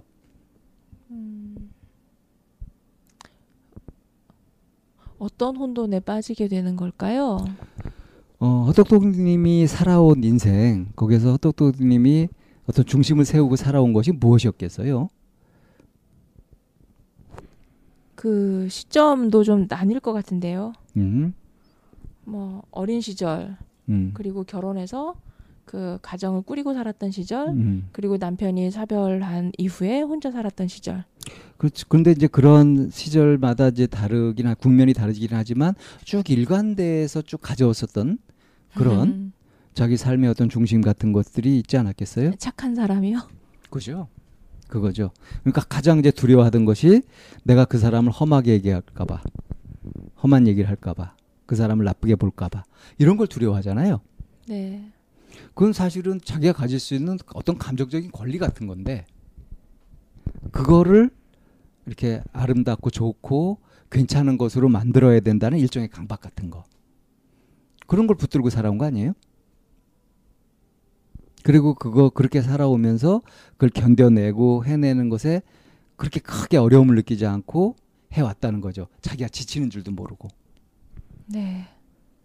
그거를 이제 지난번 여기 상담을 하고 가서 이제 알게 되고, 그래서 뭐 문외 상태로 이렇게 살고 있다, 이제 이런 식의 얘기를 하면서 잘 가다가 얼마 전에 이제 굉장히 힘든 그런 상태가 다시 오고 약을 먹고 뭐 이제 이런 걸로 이렇게 됐던 거죠.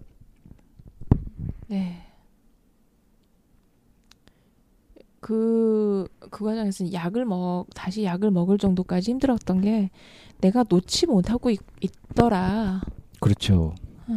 근데 막상 뭘 못 놓는지 그거를 확연하게 알지 못했던 거예요.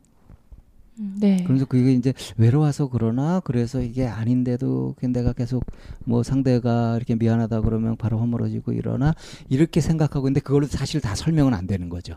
네, 네. 그러다가 이제 오늘 와서 여기 분석하고 쭉 하면서 이제 그것들을 충분히 얘기를 한 것 같은데, 그래서 이제 마치고 나서는 내가 이제 그런 걸 털어내면서 이제 살아갈 것 같다. 다음엔 더 좋은 모습으로 올 것 같다, 오겠다, 이런 얘기를 하고 가셨죠. 근데 이렇게 오늘 얘기를 이렇게 쭉 하면서 헛똑똑이님한테 이제 내용상으로는 전혀 새로운 얘기가 있대거나 뭔가 발견해냈다거나 이렇다기보다 이렇게 통합적 사고로 연결한 것 같은 느낌이 들거든요. 그래서 어떤 대안을 얘기를 하거나 어떤 부분에 접근하면, 아, 그래서 그런 부분도 해낸 게 있어요, 라고 하면서 얘기가 나왔거든요. 그러니까 그야말로 구슬이 서말이라도 꿰어야 보배다. 네. 구슬은 열심히 그동안 모아둔 거죠. 네. 이걸 제대로 꿰지 못했던 거죠. 네, 네. 그래서 여기서 이제 오늘 많이 꿰잖아요. 네. 그건 맞죠. 그게 새롭게 안 것이 아니라 기존에 경험하고 알았던 그 단편적으로 되어왔던 부분들을, 그런 파편들을 하나로 통합적으로 연결하는, 네, 그 몇 가지를 이제 하고, 네, 힘을 얻으신 거죠. 네. 좀 그런 과정이었던 것 같아요 오늘. 네. 그러니까 아주 필요하고 요긴한 과정이었어요. 네, 뭐 어떤 면에서는. 그래서 이제 이 이후에 또 헛똑똑이님이 더 이렇게 기대가 되고요. 진짜 이제 헛딱 뛰고 똑똑이님으로 그렇게 이제 부를 수 있으면 좋겠습니다. 네, 참똑똑님? 참똑똑, 그것도 괜찮네. 저는 오늘 이렇게 하면서 아직 인상적으로 남는 게, 아마 이 참나원 하면서 이게 최초였던 것 같은데 저한테 이렇게 해달라고 요구하고 바로 처음이지 않나요? 네, 처음이었던 것 같아요. 그죠, 칭찬해달라 그러고. 네. 방쌤이 막강하시긴 한가 봐요. 그 무슨 의미죠? 항상 방쌤에게 그 인증받고 싶어 하잖아요. 아, 근데 그걸 갖다가 바로 노골적으로 바로 요구했다는 거. 네. 오. 저도 그래서 아까 이 사람 봐라. 그런 심정이었는데, 그러면서 저도 그때 이제 깨달은 바가, 이 사람 진심이구나. 그래서 제가 처음에 그 이제 유머로 받아들여졌다 이렇게 얘기를 했었는데, 진심이구나 하면서 그렇다면 이제 진지하게 한번 해보자. 이렇게 거기서 좀 어떤 전환이 일어났던 것 같기도 해요. 우리 상담 흐름에서. 어떤 전환이 일어났죠? 그걸 마지막에 이제 이 쌤이 그 대안 이렇게 얘기할 때 왜 살짝 들뜨는 현상, 그러니까 이제 뭔가 이렇게 집중이 되거나 할 때 거기서 자꾸 도망가고 이렇게 하는 거 피해버리는 그런 부분들을 이렇게 딱 잡으셨잖아요. 네. 그 지점이 그런 지점. 그래서 제가 그 얘기를 듣고 나서 제가 또 주워 먹었죠 그때. 그래서 그 예를 들자면 이제 그거다. 진지하게 다시 한번 표현해봐라 했던 그런 것으로 이렇게 들뜨는 것을 멈추고 거기에 다시 집중해서 처리하는 그런 방식이다 이렇게 안내를 했던 것 같아요. 네. 그것이 오늘 상담 전체 흐름에서도 바로 그런 과정이 아니었나 싶고요. 네. 결정적 순간이라고 할까요? 네. 예. 한 가지 아쉬운 점은 이제 그 제니스님 얘기가 나오지 않았다는 거. 그래서 번외편을 하려고 했는데 그거 사양하셔서 남편분이 싫어하신답니다. 자꾸 얘기 안 나오는 것이 이렇게 신혼살림을 이렇게 하시는데 좋은 행복해지긴 했으나 자유를 잃었다고 푸념을 하셨어요. 그거는 오프 더 레코드의 상태를 지금 방쌤이 그대로 옮기시는 거죠. 일러 바치는 거죠. 예, 전체적으로 뭐 순조롭고 편안하게 진행됐던 상담 그렇게 볼 수 있겠네요. 계속 우리 시리즈로 이렇게 뭐 좀 많이 이렇게 그렇게 되는 것 같아요. 막 심각하고 이런 문제를 가지고 막 고민하고 그러면서 막 울고 불고 하는 이런 식의 상담은 요즘 좀처럼 찾아보기 힘든 것 같거든요. 그리워지기도 하네요. 네. 뭐 저는 왜 오늘 이 상담이 씁쓸할까요? 좀 이거를 여운이라고 표현을 해도 좋고요. 뭔가 좀 더 얘기하고 싶은 마음이 계속 있었나 보다라고 이제 이렇게 읽혀지기도 하고요. 좀 그렇습니다. 어쩔까요? 뭐가요? 어떻게 하라고요? 뭐 그냥 상담에 대한 저의 느낌을 얘기를 하는 건데 뭘 어떻게 해달라는 게 아니고요. 네, 저는 그 지금 그 느낌이 혹시 이건 아닐까 싶은 게 제니스님도 그렇고 헛똑똑이님도 그렇고 굉장히 이해가 빨라가지고 네. 이렇게 뭘 가지고 충분히 얘기를 하고 열띠게 얘기를 하고 할 기회가 없었다는 거. 그래서 약간 좀 허탈하지 않을까 싶기도 해요. 그런 면도 있지 않을까. 어떻습니까? 어떤 자기가 부자연스럽거나 익숙하지 않거나 어색하거나 할 때 살짝 들떠서 그거를 이렇게 눈치고 지나간다라고 이제 뒷부분에 대해서 이제 그렇게 얘기를 했잖아요. 그렇게 하면서 자꾸 파묻혀버렸던 그런 얘기들에 대해서 정말 헛똑똑님이 얘기하고 싶었던 건 아닐까? 라고 하는 그런 아쉬움 같은 거예요. 그래서 시종일관 현상편에서부터 대안편까지 계속 지속적이고 반복적으로 나왔던 건 외로움이라고 하는 부분이었는데 정작 외로움에 대한 얘기를 던지게 되면 또 눈치고 지나가는 그런 게 계속 반복이 되어서 그래서 이제 그 부분에 대한 얘기를 미처 못했던 건 아닐까 하는 그 미진함과 아쉬움이 이제 그냥 개인적으로 남는다는 거죠. 왜냐하면 1편 분석 현상편에서 참나원을 접하게 되면서 정말 거의 매일 들었다. 이런 게 있었냐라고 할 정도로 그런 얘기를 들으면서 아 이분 정말 외로웠나 보다. 아 누군가하고 정말 이렇게 진지한 관심과 뭐 진심을 나누는 대화 어른 대 어른으로서 얘기하고 싶은 이런 마음이 있었었나? 이제 이런 생각이 들면서 얘기를 접근해 보려고 하면 또 이렇게 살짝 이렇게 그냥 삐져나가고 제니스님한테 공을 던지고 한 이런 모습들이 계속 남아 있었던 게 저한테는 마치 숙제를 좀 못한 것 같은 그런 느낌으로 남아 있다라는 얘기예요. 상담 후에.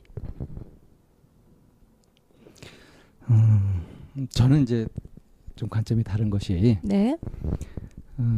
이거를 굉장히 열심히 듣고 막 이렇게 했던 것은 외로움이 아니라 그거는 정말 진짜 알고자 하는 본능이 있잖아요.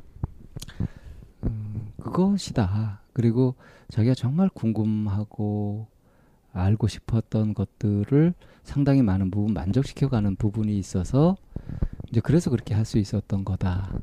그리고 외로움은 별개가 아닐까. 저는 이제 그렇게 보이거든요. 그래서 상대적으로 제가 덜 씁쓸한가 봐요. 네, 그러시겠네요. 예, 뭐 그거는 누가 알겠습니까? 예. 자, 상담 문제에서 여기서 마칠까요? 네, 상담 후 재에서 여기에서 마치고 저희 참나원 방송은 언제든지 열려 있으니까 얘기를 좀 더 하고 싶어요, 아니면 또 다른 미진한 부분에 대해서 나누고 싶어요 라고 하는 어느 누구라도 저희 상담 기다리고 있습니다. 함께해 주시기를 좀 기다리고요. 그리고 오늘 헛똑똑이님과 제니스님의 동무랑 코너 상담 후 재에서 여기에서 정리하겠습니다.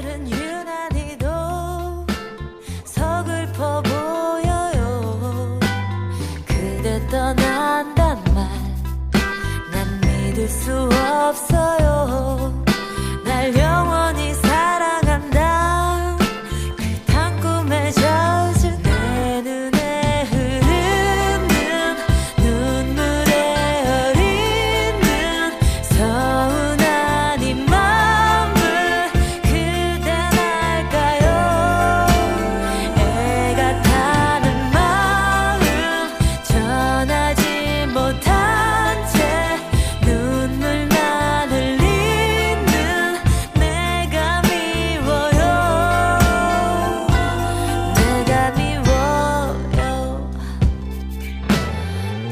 했던 말도 다정한 눈빛도 난 또렷이 기억해요. 눈부신 그 미소도 정말 떠나나요? 내가 미워졌나요?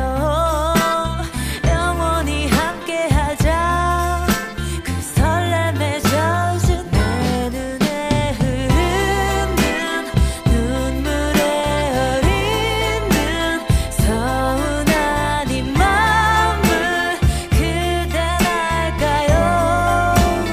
애가 타는 마음 전하지 못한 채 눈물만 흘리는 내가 미워요.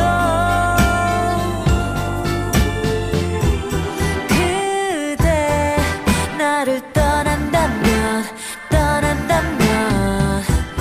나 홀로 살 수 없어 견디